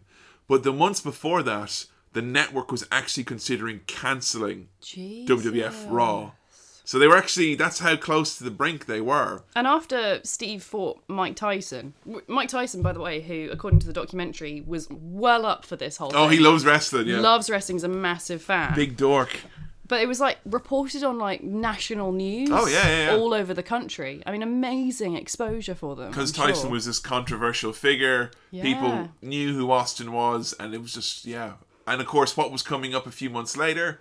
WrestleMania, which is the biggest show of the year. Mm. See, Joe does marketing and stuff, so anytime I kind of tell her these kind of mini long term ideas, I bet you think Vince McMahon is uh, the biggest fucking genius ever. I mean, he's no Triple H, but I'm uh, I'm a fan. Yeah. Just so you know, the man who orchestrated Steve Austin, Mike Tyson, WrestleMania also concocted Baron von Ruthless. Yeah. So He's it's weird. He's got like so many skills in one area, and then names aren't No one of them. taste. yeah. But it started a feud between Steve Austin and Vince McMahon, Mm-hmm. which I find really interesting of kind of like the idea of representing the working man versus the boss. It's something everyone can identify with. And again, yeah, everyone, not just. Yeah. I think a lot of people th- misconstrue that this was just like a bunch of fucking guys in a bar, rednecks, farmers, truckers, kind of going, yeah, Steve Austin's taking down that blue blood. The real people I think they connected with was one, college students who were like, woo, Steve Austin is awesome. That was huge. And two, as well, like middle aged, 30 something white collar workers Yeah. working in middle fucking management, dead end job, shitty boss. They ain't rednecks, but good lord, they fucking properly love Steve Austin taking care of business with their boss because they were like, hell yeah. And all of a sudden, you've got white middle class America, working class America. Everyone except billionaires love Steve Austin.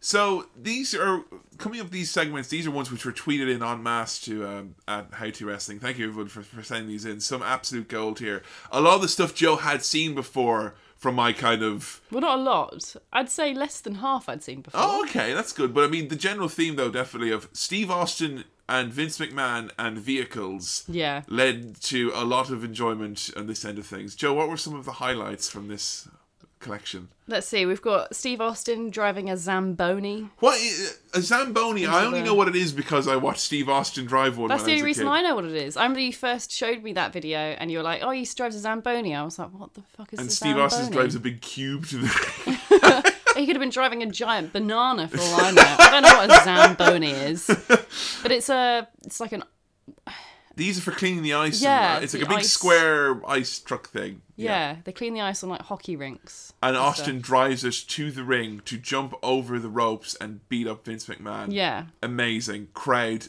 lose their shit. incredible. Another good one.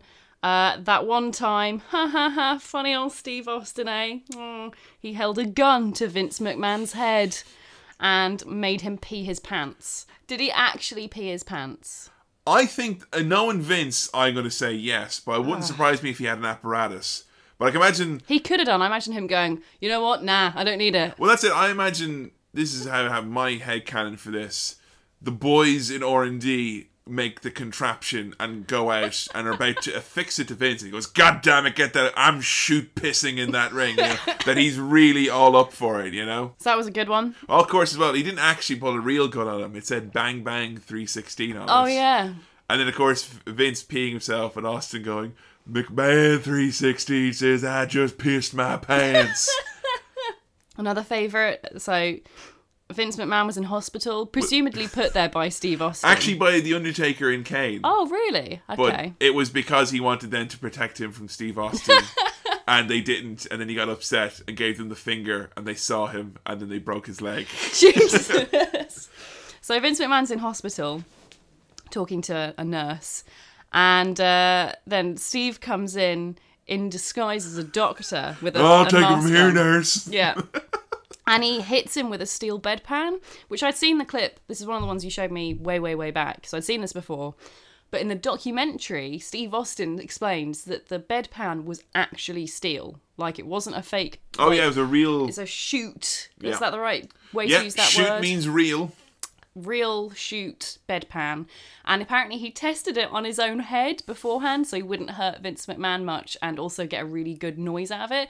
So he was there off the set side of the set, just banging it against his head, trying to find, as he calls it, the sweet spot of a steel, solid steel bedpan. And he finds that sweet spot, He let me tell you, because he bonks him good and, he, proper. Yeah, he properly hits Vince McMahon over the head with it. Vince like goes cross-eyed the second he gets hit. It's fucking incredible. Another great moment is uh, Steve Austin pouring cement into Vince McMahon's Corvette. I love that. He fills it up all the way with cement.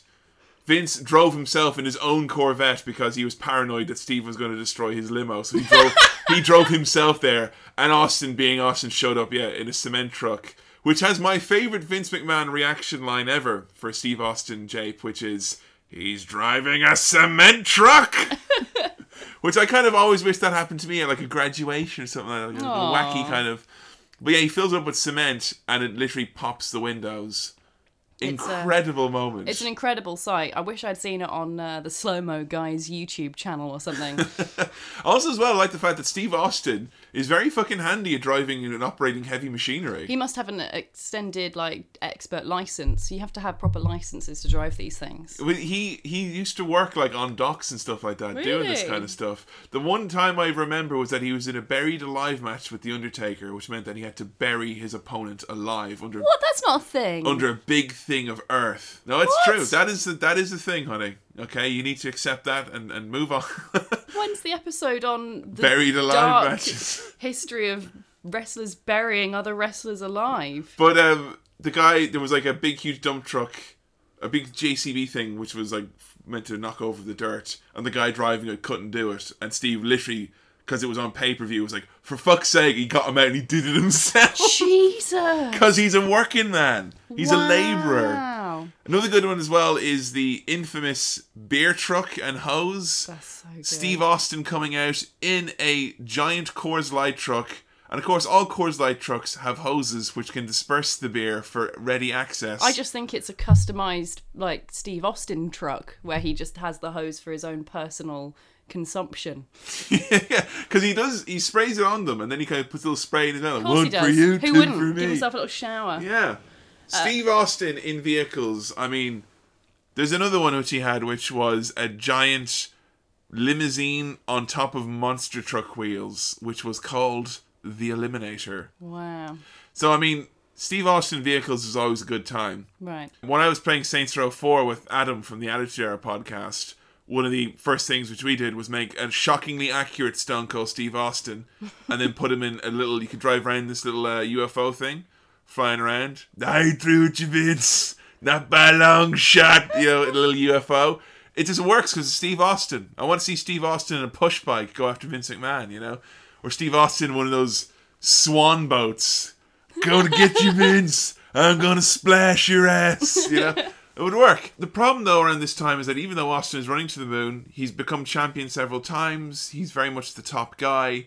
All the while, he's putting off this big albatross around his neck. Well, of course, he's been wrestling all this time with a Yeah. broken neck. Yeah, and he's he's not been well. He's had to adopt his style. He's doing more kind of like the brawling stuff, like we mentioned, and more of a focus on the kicks and the punches. I don't think it, it could only work because it's Steve and he's so believable with his stuff. Hmm. The reliance on those kind of simplistic moves. But he's hurt all this time, and this is the period where Steve made you know the money. This is where all the box office records were broken. Every pay per view, they broke the record of the previous one. You know, he was breaking merchandise records, video games, everything you could think of, home video, every record there was to be broken, Steve broke it during this time. All the while, he didn't have a, a functioning neck. That's so mad. So he has to eventually they decided that he had to get surgery to fix it, and they were fortunate that they were in a way where you had The Rock, who was also incredibly popular at the time. You had Mick Foley there, very popular. Triple H was coming up as like a big bad guy. So Austin was able to step away towards the end of 1999, and for most of 2000, he was gone to get his neck surgery and get it fixed. And so, the way they did that in in kayfabe, yeah, which is the word for canon, if it were real, the word for if it were real, he got ran over by a car, yeah. Which is quite a clever way to get him out of it. It was, yeah, they wrote him out, and the whole idea then was that when Austin came back, he had this big storyline of who ran my ass over, you know? All of which is documented to a hilarious degree in the Attitude Era podcast in the period of 1999 to 2000, which we've been doing at the moment. But yeah, uh, that is a, a fun storyline, a very creative way to get rid of Steve.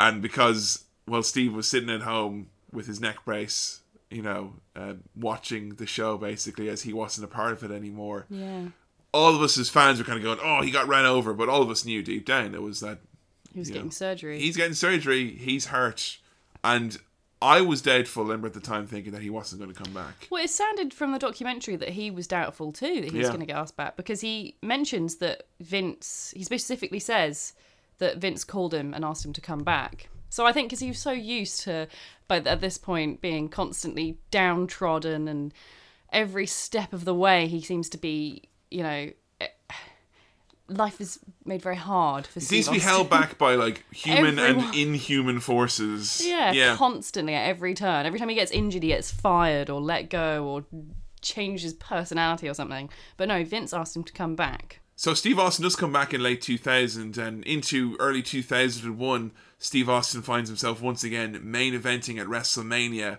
with a huge successful return and also with the fans really back on his side. It was almost as if he hadn't left. He still seemed to wrestle the same style, the same pace. He didn't seem impaired by this injury anymore. In the documentary, they mention about the fact that because Steve Austin was obviously a good guy and The Rock was also a good guy, didn't really work having them both be good guys at the same time and Mm. both be the kind of in way the face of the company. Yeah, because you can only have one number Yeah. one guy. That was the, the kind of the, the thinking at the time. So so we have these two facing off at WrestleMania 17, 2001. This WrestleMania is considered to be a number of things very important. Number one, it's often considered to be the best, just the best WrestleMania ever.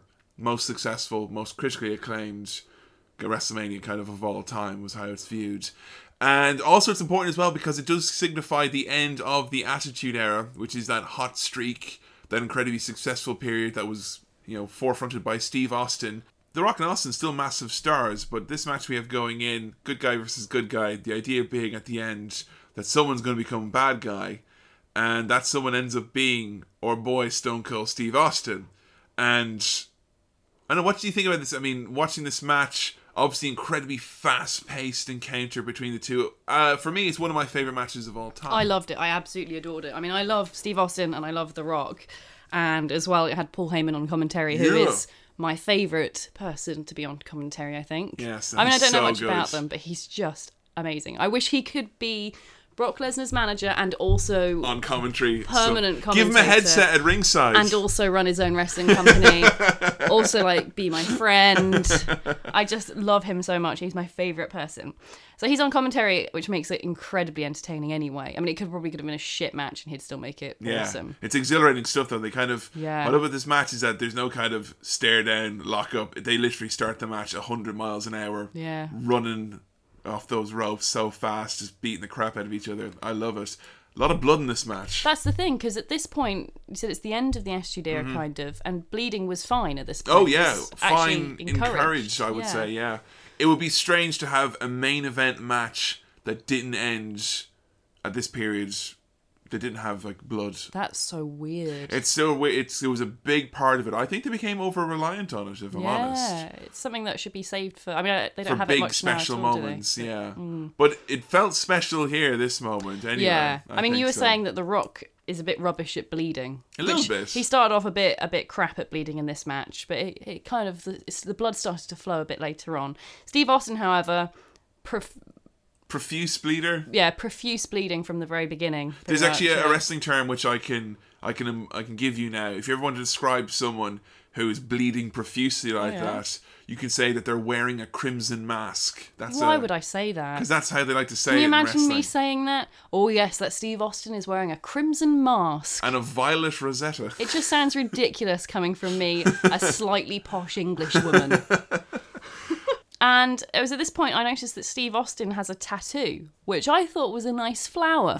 you think he's so like effeminate and I think I've projected this really lovely, touching, soft personality lovely, onto him. Well, maybe. I don't know him, so I'm not gonna. Although I may project flowers onto his body. it is actually just cold-hearted Texas. It was just Texas, yeah, the shape of Texas on his on his body. So the big twist in this match comes, these two obviously firing up against each other, is when Austin's arch enemy, Vince McMahon, makes an appearance, coming out, ends up aiding Stone Cold Steve Austin in front of his hometown fans in Texas. And I can tell you right in this very second, when Steve Austin sold his soul to the devil himself in 2001 and formed an alliance with Vince McMahon in the end of this match, I, I stayed up to watch this in boarding school, and there was a the, a pin could have dropped. We were absolutely gobsmacked. It was so shocking to see Steve Austin, you know, number one, be a bad guy. That just seemed unfathomable. You didn't want to hate this guy. And number two, to see him with Vince as well, which was like completely against his character. And when we say the end of the Attitude Era, The Rock goes away to make movies after this match for a period of time. Steve Austin's a bad guy. That is one of the reasons why that hot streak of wrestling ended Wow. was because fans did not want to see evil Steve Austin. And you had Steve Austin just killing people. He would, you know, he would hit like female wrestlers. He'd beat the shit out of people with chairs. He would do everything. He bet up Jim Ross. Like they had the segment where Jim Ross is like, "I've lost my best friend. I stepped beside you in the hospital," and he beat him up and he made him bleed. They did everything they could to make us hate Steve Austin. But at the end of the day, all it did was make us go, it's a bit of a shame. Steve Austin's a bad guy. Mm. and it really, I mean, for me, and a lot of people I knew, we just kind of went along with it. And that's not to say wrestling was never fun afterwards, it was. But I know maybe if there was 10 of my friends who watched wrestling when we were kids, seven of them stopped because of this moment. Wow. And that just shows you again how successful Steve was because he was such an endearing, beloved character that a, a, a perceived mishandling of his character is enough to make someone say, "I'm not watching this show ever again." Why did they decide to make him turn heel then if The Rock was going to go off and make movies? I think the idea was that The Rock would be back eventually, Right. and also the idea was that Steve wanted to do it, and him wanting to do it played a big factor in that. He wanted to try something new. Steve was always and is always considered to be someone who was a little paranoid. For good reason or not, a little paranoid about A, either growing stale, or B, about his position in the company and him not being as popular as he thinks he should be. It was said to be that he was quite a lonesome figure during his very successful run. And I think one of the reasons why Steve wanted to become a bad guy was that he was worried that he would be perceived as being stale. Right. Kind of like what John Cena is going through Yeah, at the moment. exactly what John Cena is going through at the moment. I don't think Steve Austin could have lived with half the crowd saying "Let's go, Austin." Austin sucks. He, I don't think he could have done that. But he ended up doing worse than that by Yeah. turning heel. And and his He heel run was leaving. was pretty horrible. I mean, we did get some really fun comedy. I think we watched a bit of that comedy uh, where he becomes Vince's friend. When we watched him playing the guitar. What did you think of uh, those segments? Oh, I loved it. I thought it was great. And he's very funny, isn't he? He's Hmm. so articulate and he's, his timing is perfect. He, He's sneakily funny. he is. Yeah, he doesn't look like a funny person at all. And as well, because I only, before doing the sort of the research for this episode and the, the odd clip you had shown me, I only really knew him from his podcast. and his humor on the podcast is a little bit different from his on-air humor here. really. Yeah, definitely. But he showed in a couple of the clips that we watched that he can actually be very, very, very funny. Oh yeah, like the bit where he's playing guitar, Yeah. playing "Kumbaya" for Vince, or the bit where he's wearing the big cowboy hat and Kurt Angle comes in, he's got a little cowboy hat. It's just, or where he's my favorite one is where he's hugging, he's hugging Vince, and then the camera turns around, you can see he's just got this really vacant, serious look on his face as he's doing it. Cracks me up all the time. But back to the to the match where Steve Austin turns heel, I just wanted to say obviously Steve Austin teams up with Vince McMahon. Yeah. And Vince like hits The Rock with a chair while while Steve Austin holds him back. Steve obviously wins. Jim Ross, his reaction here is golden because Jim Ross is like pretty much in love with Steve Austin. He's been there every step of the way, through all through the documentary. Shot by that man's hospital bed. Every time I cooked that man dinner. every time Steve Austin got injured or fired or anything like that, Jim Ross was always there for him. And like they obviously have a very close friendship, and it's something beautiful, I feel, that they have. And Jim Ross said, as Steve Austin was shaking hands with Vince McMahon, that Stone Cold is shaking hands with Satan himself. he then goes on to say, son of a bitch, over and over and over again until he says, might as well urinate on The Rock. Yeah, he and- might as well. Yeah. He- he's very upset. Obviously. Betraying The Rock by teaming up with Vince McMahon is the same as urinating on him. Basically, you may as well just do that. Honestly, the finish would have been a lot more memorable, and it was already memorable if Austin and Vince whipped out their dicks like, eh, Oh, yes, piss on him. yeah.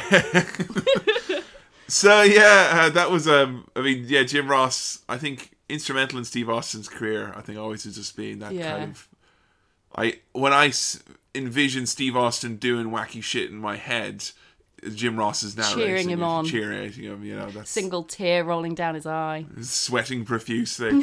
when he talks about Austin shaking hands with Satan, he can only it can only be described as an orgasm of sadness and woe. Yes. It's like if the moment that that was happening, all the world's problems happened to you at once. That's the, how sad it was. Poor Jim Ross. Okay, so there's one other very important thing that happened, obviously during Austin's kind of comedic run here, where he's kind of he's been injured again, so he had to kind of wrestle a little bit less, rely more on talking, and he, depending on who you ask, this is either the most ingenious thing or a fucking curse which has ruined all wrestling promos and interviews and everything regarding fan interaction ever since.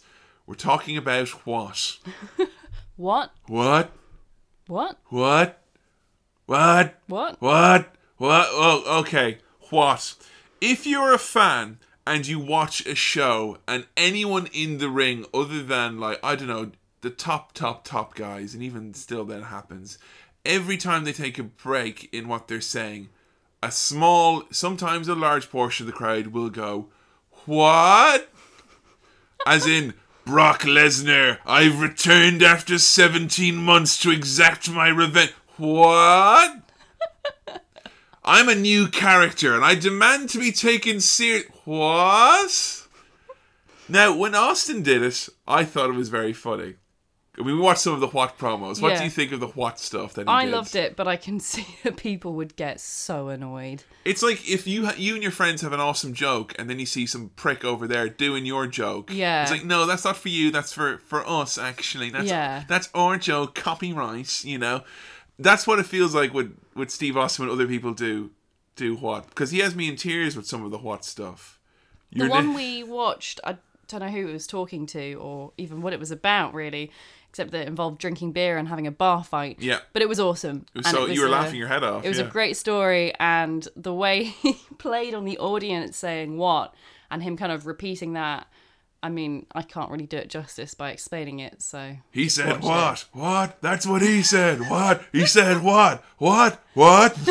it is so funny. And it originally started off as meant to be because he was this kind of unhinged bad guy. He was like kind of like he was really tense all the fucking time. No one could figure him out, and he'd be like, "Your name is Hugh Morris. What is that funny? What is that humorous? What you know?" And he'd be really intimidating, but then just became this kind of It's so aggressive and yet really funny. I drank a beer. What? Two beers. What? Three beers. What? Four beers. What? A margarita. What? A glass of red wine. you know, he, he, he would just, and most of it's improv just in the top of his head. It's amazing. but it has impacted, as much fun as that period was in 2002 when he did it. Wow. Here we are 14 years later, or nearabouts, and it's really just can ruin a show. Right. I mean, I hadn't really heard it, or if I have, I didn't realise that's what they were I referencing. hope now it's not one of these things that since I've pointed it out to you, Oh, am I going to notice it? It's going to really it's probably going to notice you. If this podcast is cancelled next week, Yeah. that's why. This is kind of like me pointing out like a very small red light above Yeah. the cinema screen. You're kind of like, you know, you're not going to enjoy the movie now, folks. I've gone off wrestling. But yeah, what? Around this time, however, though, things start kind of fizzling for a number of reasons. Wrestling less popular, obviously. We mentioned that that downturn that happened after the Attitude Era, and honestly, there didn't seem to be much to do for for Austin. He had become good guy again. He wasn't the top guy. They brought in a bunch of other people. It felt like his wheels were spinning. Like the WrestleMania after that big one we just talked about, he didn't really have a very important match. He just wrestled someone, you know. Right. And for Steve, who was about being the best, it was kind of unacceptable for him, and he kind of fell into something of a dark place at this time. He took his ball and went home, is the uh, the much, much, much, much, much used phrase to describe this. He was basically meant to on TV lose a match against this up and coming wrestler, a guy called Brock Lesnar, who we'll be talking about obviously in his own episode. And because it was just, you know, unannounced, random match on TV, he was really insulted by this fact. Because he thought that he's obviously a big star. If he wants to wrestle this up and comer and lose to him, surely they should, you know, make a lot of ads, build up to it, maybe make some money out of it. yeah, he was saying on the documentary. I mean, he really thought the marketing around this was stupid. Because they, they were had throwing this, it away for free. Yeah, that's the thing. They had this big name guy up against a, at the time not really anyone. Like an up and comer, though. yeah, up but and coming, yeah. but but unannounced. Yeah, the no silly. promotional stuff beforehand. And he was saying they're just uh, pissing it away, basically. And I don't blame him for being really angry about that. And he, he ended up leaving and he was gone from the company for, for uh, just over a year, I believe it was. And I'll be honest, the way you've described it and the way we know it now, that ain't how they described it when it happened. Really. You had Vince McMahon breaking character on screen going, Steve Austin needs to apologize to every one of you fans for betraying your trust. And like The Rock coming out and doing a promo saying, oh, we don't need Steve Austin, we never needed him, that kind of thing. Because they were of the opinion that he's gone, we have to move on, we can't hang up on this, keep this fucking steam engine going. So they really did just kind of abandon them God. after this period. I mean, I know in the documentary he said it was the one thing in his life he regrets Yeah. doing. He really regrets the fact that he he left. You like can see that. why. But I think it's kind of a good thing I think it was good that he stood his ground. he could have vanished into obscurity very easily. I think if he'd just gone with it. I think that what this all came down to was that no one really wanted to admit around this time or have the conversation, which is how many how many years do you have Yeah. left? How many matches do you have left? Because Steve leaves around this time and he's, you know, drinking lots apparently, pain pills, stuff like that, you know. And it is kind of a question of you think you probably need this break. And by the time he comes back, we're talking about his last match then, really. But I mean, when you've got wrestlers like Ryback and The Big Show who've been wrestling for a while, um, who didn't have such dramatic breaks in their career, at least not to my knowledge, I don't know. I think it's kind of a good thing because obviously he's a huge personality, he's very famous, and he could have he could have so easily have just become Another guy. just another Ryback or Big Show or someone like that. Because wrestling fans have a very short memory. Yeah. And- and if he became kind of then familiarized with that kind of Mediocrity, basically. yeah. Because I mean, you're only you're only kind of remembered for your your last few matches Yeah. or whatever, and he had such a big, amazing, successful run that if he did just kind of yeah fade down into obscurity, that's what he would have been remembered for. Yeah. It would have been, hey, remember Steve Austin? He was really successful, and then He could have had a terrible injury, a minor match against someone who's just an up and coming wrestler who then they could have used as their launching point for their successful wrestling career and it would be the end of Steve Austin and Yeah. you'd hear nothing more from him ever. that has happened with wrestlers as well. Then where they kind of have held on a little bit too long, and Yeah. then they kind of that's it. Their career's over. No fanfare. Just sorry. It's so sad. So I actually think even though he regrets it, I think it was a kind of a good thing for him to do. Yeah, I think it was like a really old school response. You know, kind of I, looking out for principles, priorities. Yeah. The reality of it was litigation. A lot of and both sides lost lots of money Well, I mean, because was they weren't selling Steve Austin T-shirts during No, that period. You know, But I mean, he was looking out for number one, and after the amount of shit he's gone through in his Yeah. career, I can completely see why he might think, right, this is my only option. I think after going on a little mini journey career Yeah. here as we have, I What think did it he makes really sense. have in the back of his mind there? I'm sure he was thinking, this is it. Yeah. You know. Definitely. So we come then to Steve's last match. He returns. He apologizes to Vince. Bridges are mended, and it's set up that he's going to have kind of one last big match. Now, as fans at the time didn't know it, but it was pretty much known amongst all the wrestlers and Steve himself, most importantly, that his match then at WrestleMania 19 against The Rock the following year was going to be his final and his retirement match. And it wasn't leading up to this that the fans were kind of going, I'm going to, if I lose this match, I retire. Didn't say anything. It was just another, you know, I want to kick your ass, you want to kick my ass. We've been rivals this whole time. Great, great match. Great send off to Steve. Steve finally loses to The Rock, kind of in this big showdown. And there's a really sweet moment at the end. Steve and Rock share a little tender embrace of sorts. The Rock tells Austin that he loves him. Aww. And Steve says it back. You see, that's the thing. I think Steve Austin is just one of those, you get them occasionally, people that just fall in love with the, them, you know? and I think Steve is very lovable. The fact Have you that got a little crush? I've got a crush on Steve. Do I? yeah. He's got a podcast. Let it go. You know, jeez. Who's the better podcast? I I'm mean, just we saying. were higher up in the charts than him. so. But um, no, I mean Jim Ross was kind of in love with him, and you got that that guy who was in the Hollywood Pillman, Blondes, yeah. Pillman, The Rock. Yeah, it's true. I think everyone's got a little crush on Steve Austin. Steve has an amazing run in this. Uh, has an amazing encounter with the Rock in this match. But one thing which is really shocking and kind of a real kind of sad.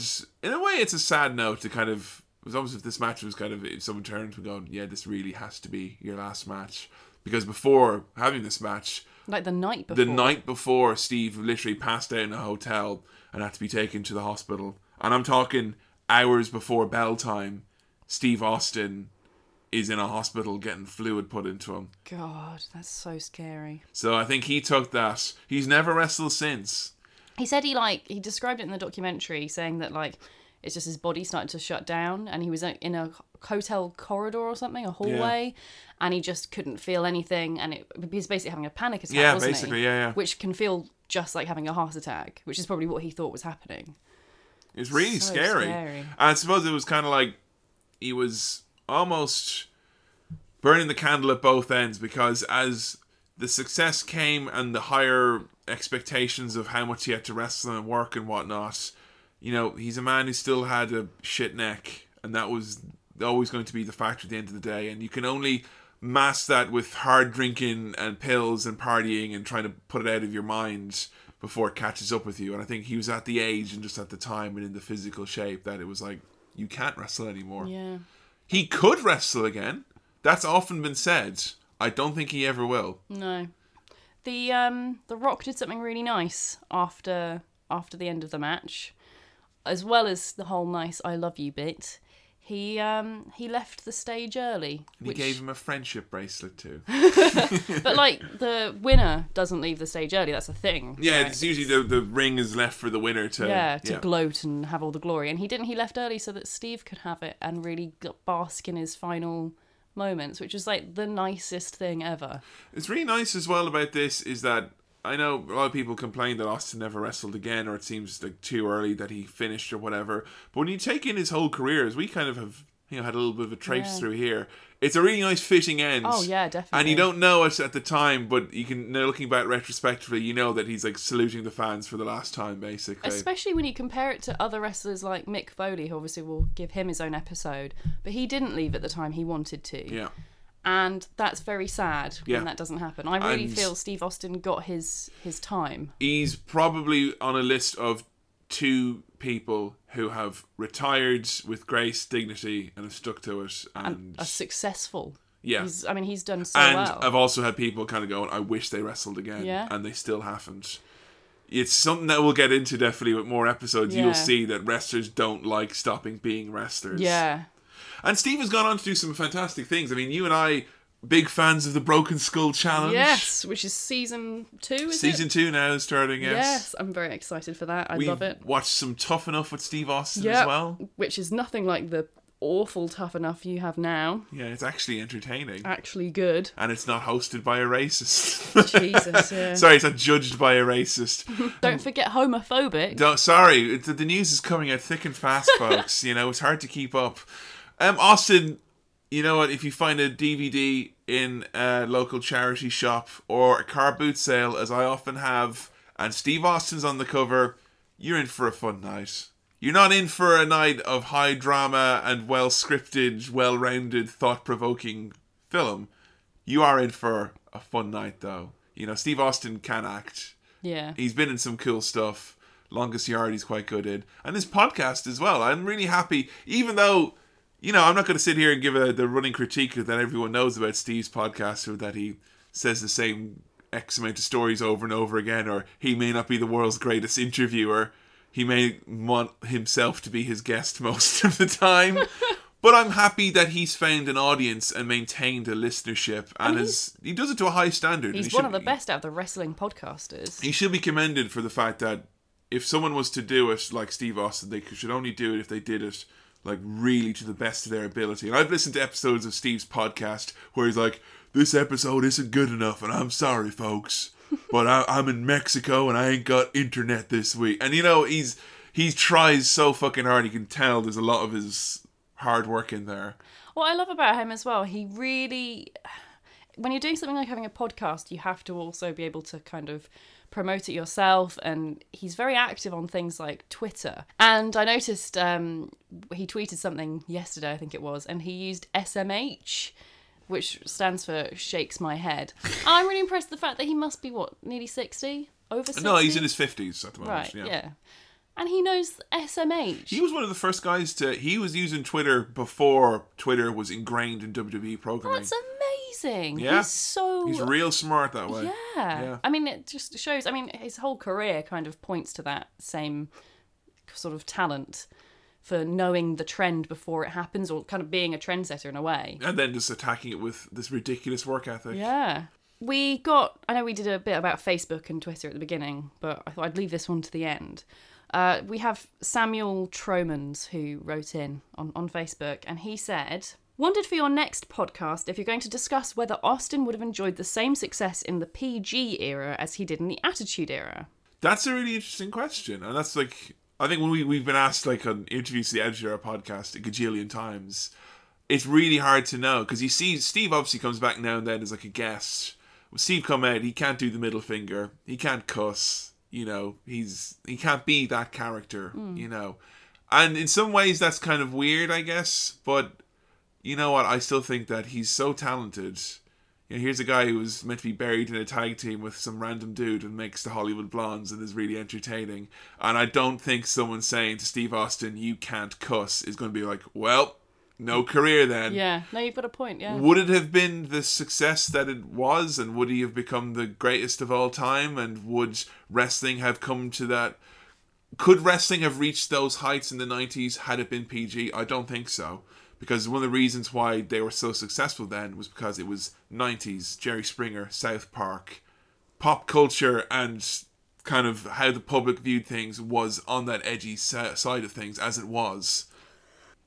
So for it to have been that kind of most successful era of all time with Steve at the front, I don't think it would have been if Steve had to have been PG. But I've no doubt that regardless of PG thirteen, PGU, whatever, Steve Austin was always going to was destined to be a star. I think. So wrapping up here, closing thoughts. What do you think of Steve Austin? What did you learn? What are your thoughts on the man, Joe? I mean, I think he's amazing. I think he's the best entertainer in wrestling that I've seen ever. I mean, obviously, I haven't seen that many. I'm quite new to wrestling, that's the podcast. But he's amazing. He's so funny and he's so good at all these different characters. Every single one that he was given or came up with, he did a great job of. I mean, I can't think of any instance in. I mean, I know the um, the time when he turned into a heel, uh, turned into a heel, like he transformed into a, into a monster heel. Um, that obviously didn't go so well, but I still think he did a really good job of it, Oh, yeah. even though it wasn't. Um, Fit for purpose, almost. yeah, or- yeah. the audience didn't like it so much. Did he surprise you? In because I mean, starting off watching this, you'd seen a little bit of Steve did watching the documentary, did going through his matches and segments, did he shock you? Was he different to what you thought he was Well, going to be? because all I really knew him, uh, his wrestling style was that he kind of shuffled around a bit and did kicks and punches and things. So I wasn't really particularly impressed with his wrestling previously. But obviously, knowing about his injury, knowing about the number of times he's been dragged down and, like, God, downtrodden, pushed from every corner, constantly, like, he's done so well. Yeah. And definitely. I am in awe of his talent and ability for that. Any of the matches or segments which you might would recommend to people who are getting into wrestling? Is Austin a good starting point for someone getting into wrestling? Oh, I'd think? say his silly goofs definitely a really good starting point. Like his feud with Vince McMahon is so funny. I think if you type like Steve Austin Vince McMahon into YouTube, You're in for a night of gold, basically. Just it's a great way to like you know test the air. It's kind of Yeah. think you know this is kind of wrestling at its most entertaining. Uh, some would argue. So it's a great way to get started. I Yeah, I mean, if you're enjoying, if you watch wrestling currently and you like the current goofs, yeah, the sort of Seth Rollins, Brock Lesnar destroying his Cadillac with a axe, you'll love the Steve Austin versus Vince McMahon feud. And even if you're one of the type of people who is more into the wrestling itself, uh, the fact that he wrestled all that time with such a big neck injury yeah, and still was a great wrestler, like he's not bad by any means. I think again you'd really appreciate again that side of things. yeah, definitely. Wow, I love him. I think he's great. I'm really happy that you've like taken to them so strongly because he's like you know he's such a popular figure. It almost feels like there's a lot of weight. It's And funny. I was worried turning to kind of going, right, this match is considered to be the greatest match of all time. And the next one's like, just by the way, this is my favorite match of all N- Fucking pressure. Yeah. Like, I'm going to show you a segment, and it's the funniest thing you'll ever see in wrestling, you know? the fact that I only really knew him from the podcast, at his podcast beforehand, um, just from the odd bits that I've heard, heard you listening to. I kind of didn't think much of him from that. And the Broken Skull Challenge, obviously, he comes across as a bit of an asshole, which is obviously a persona, kind of. But I didn't think much of him just from that. Now I know it's a persona, and he's actually, as well from his Twitter, you can see he's a pretty nice person. Yeah, yeah. It seems. Um, and yeah, just so talented. There you go. That's uh, How to Steve Austin. Thanks for joining us on this adventure as we as we catalogued some of Steve Austin's most amazing moments. You can check out that network documentary, which is the most the bottom line, the most popular superstar on the WWE network. Honestly, there's so many collections of matches, moments with Steve Austin. Check him out on the network. Uh, check him out on Tough Enough on the network. If you're someone who's just getting into wrestling, his season of Tough Enough, the one from 2011, is really good reality TV and Yeah. something I would recommend, and it gives you a great flavor for Steve. Go to YouTube, type in Steve Austin funny, and I guarantee a couple of laughs for, Yeah. for sure. Next episode, it's a big one. We're going back to the current day, and we're going to cover not one, not two, but three individuals simultaneously. Oh my god. We're talking about The Shield, so prepare yourselves, Tumblr, and get that fan art and fan fiction ready as we're going to go through The Shield, who have had three members who have been in basically every every. There hasn't been a main event without a member of The Shield since like mid 2014. And they cover like the three main ways to get into wrestling. Definitely. I'm really excited about exploring. So, next episode, there's going to be a few hashtags which you can use for this one. Anything you think Joe needs to know about the three person supergroup that set us all alight in 2013, The Shield, hashtag how to shield. Let us know segments, matches, promos, information that Joe should know or any, any person interested in getting into wrestling should know about this group. Likewise, we've got three big individuals. We've got Roman Reigns, Dean Ambrose, and Seth Rollins. So, if you have anything you want to talk about those guys individually, you can send in a hashtag how to Rollins, hashtag how to Ambrose, or hashtag how to Reigns. We're covering a lot of ground this next episode. We're going to be covering basically the cornerstone of the modern wrestling product. And if you know who Cena is, and you know who these three guys are and their history, you're going to be able to enjoy wrestling on the weekly basis, I think, pretty much, or at least know what's going on. Tweet us in using those hashtags at How to Wrestling. Give us a follow. Spread the word if you know anyone who is trying to get into wrestling, a lapsed fan perhaps, or maybe even someone who just wants to maybe increase their knowledge of wrestling. Do let them know. About How to Wrestling and getting involved in the latest episode. Likewise, facebook.com forward slash How to Wrestling. If you want to go over there, let us know your thoughts on The Shield and those three individuals Rollins, Reigns, and Ambrose. And don't forget to subscribe to us on iTunes. We want to get to number one on the iTunes charts again. Yeah. Well, we're not again, we haven't done that yet, but we want to make it there. And you can listen to us on SoundCloud at soundcloud.com forward slash how to wrestling.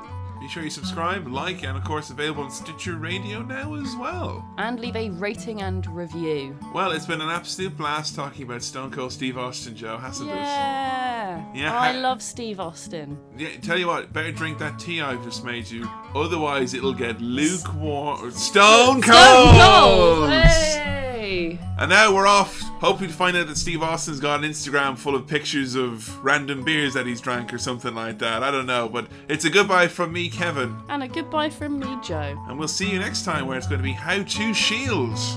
See ya!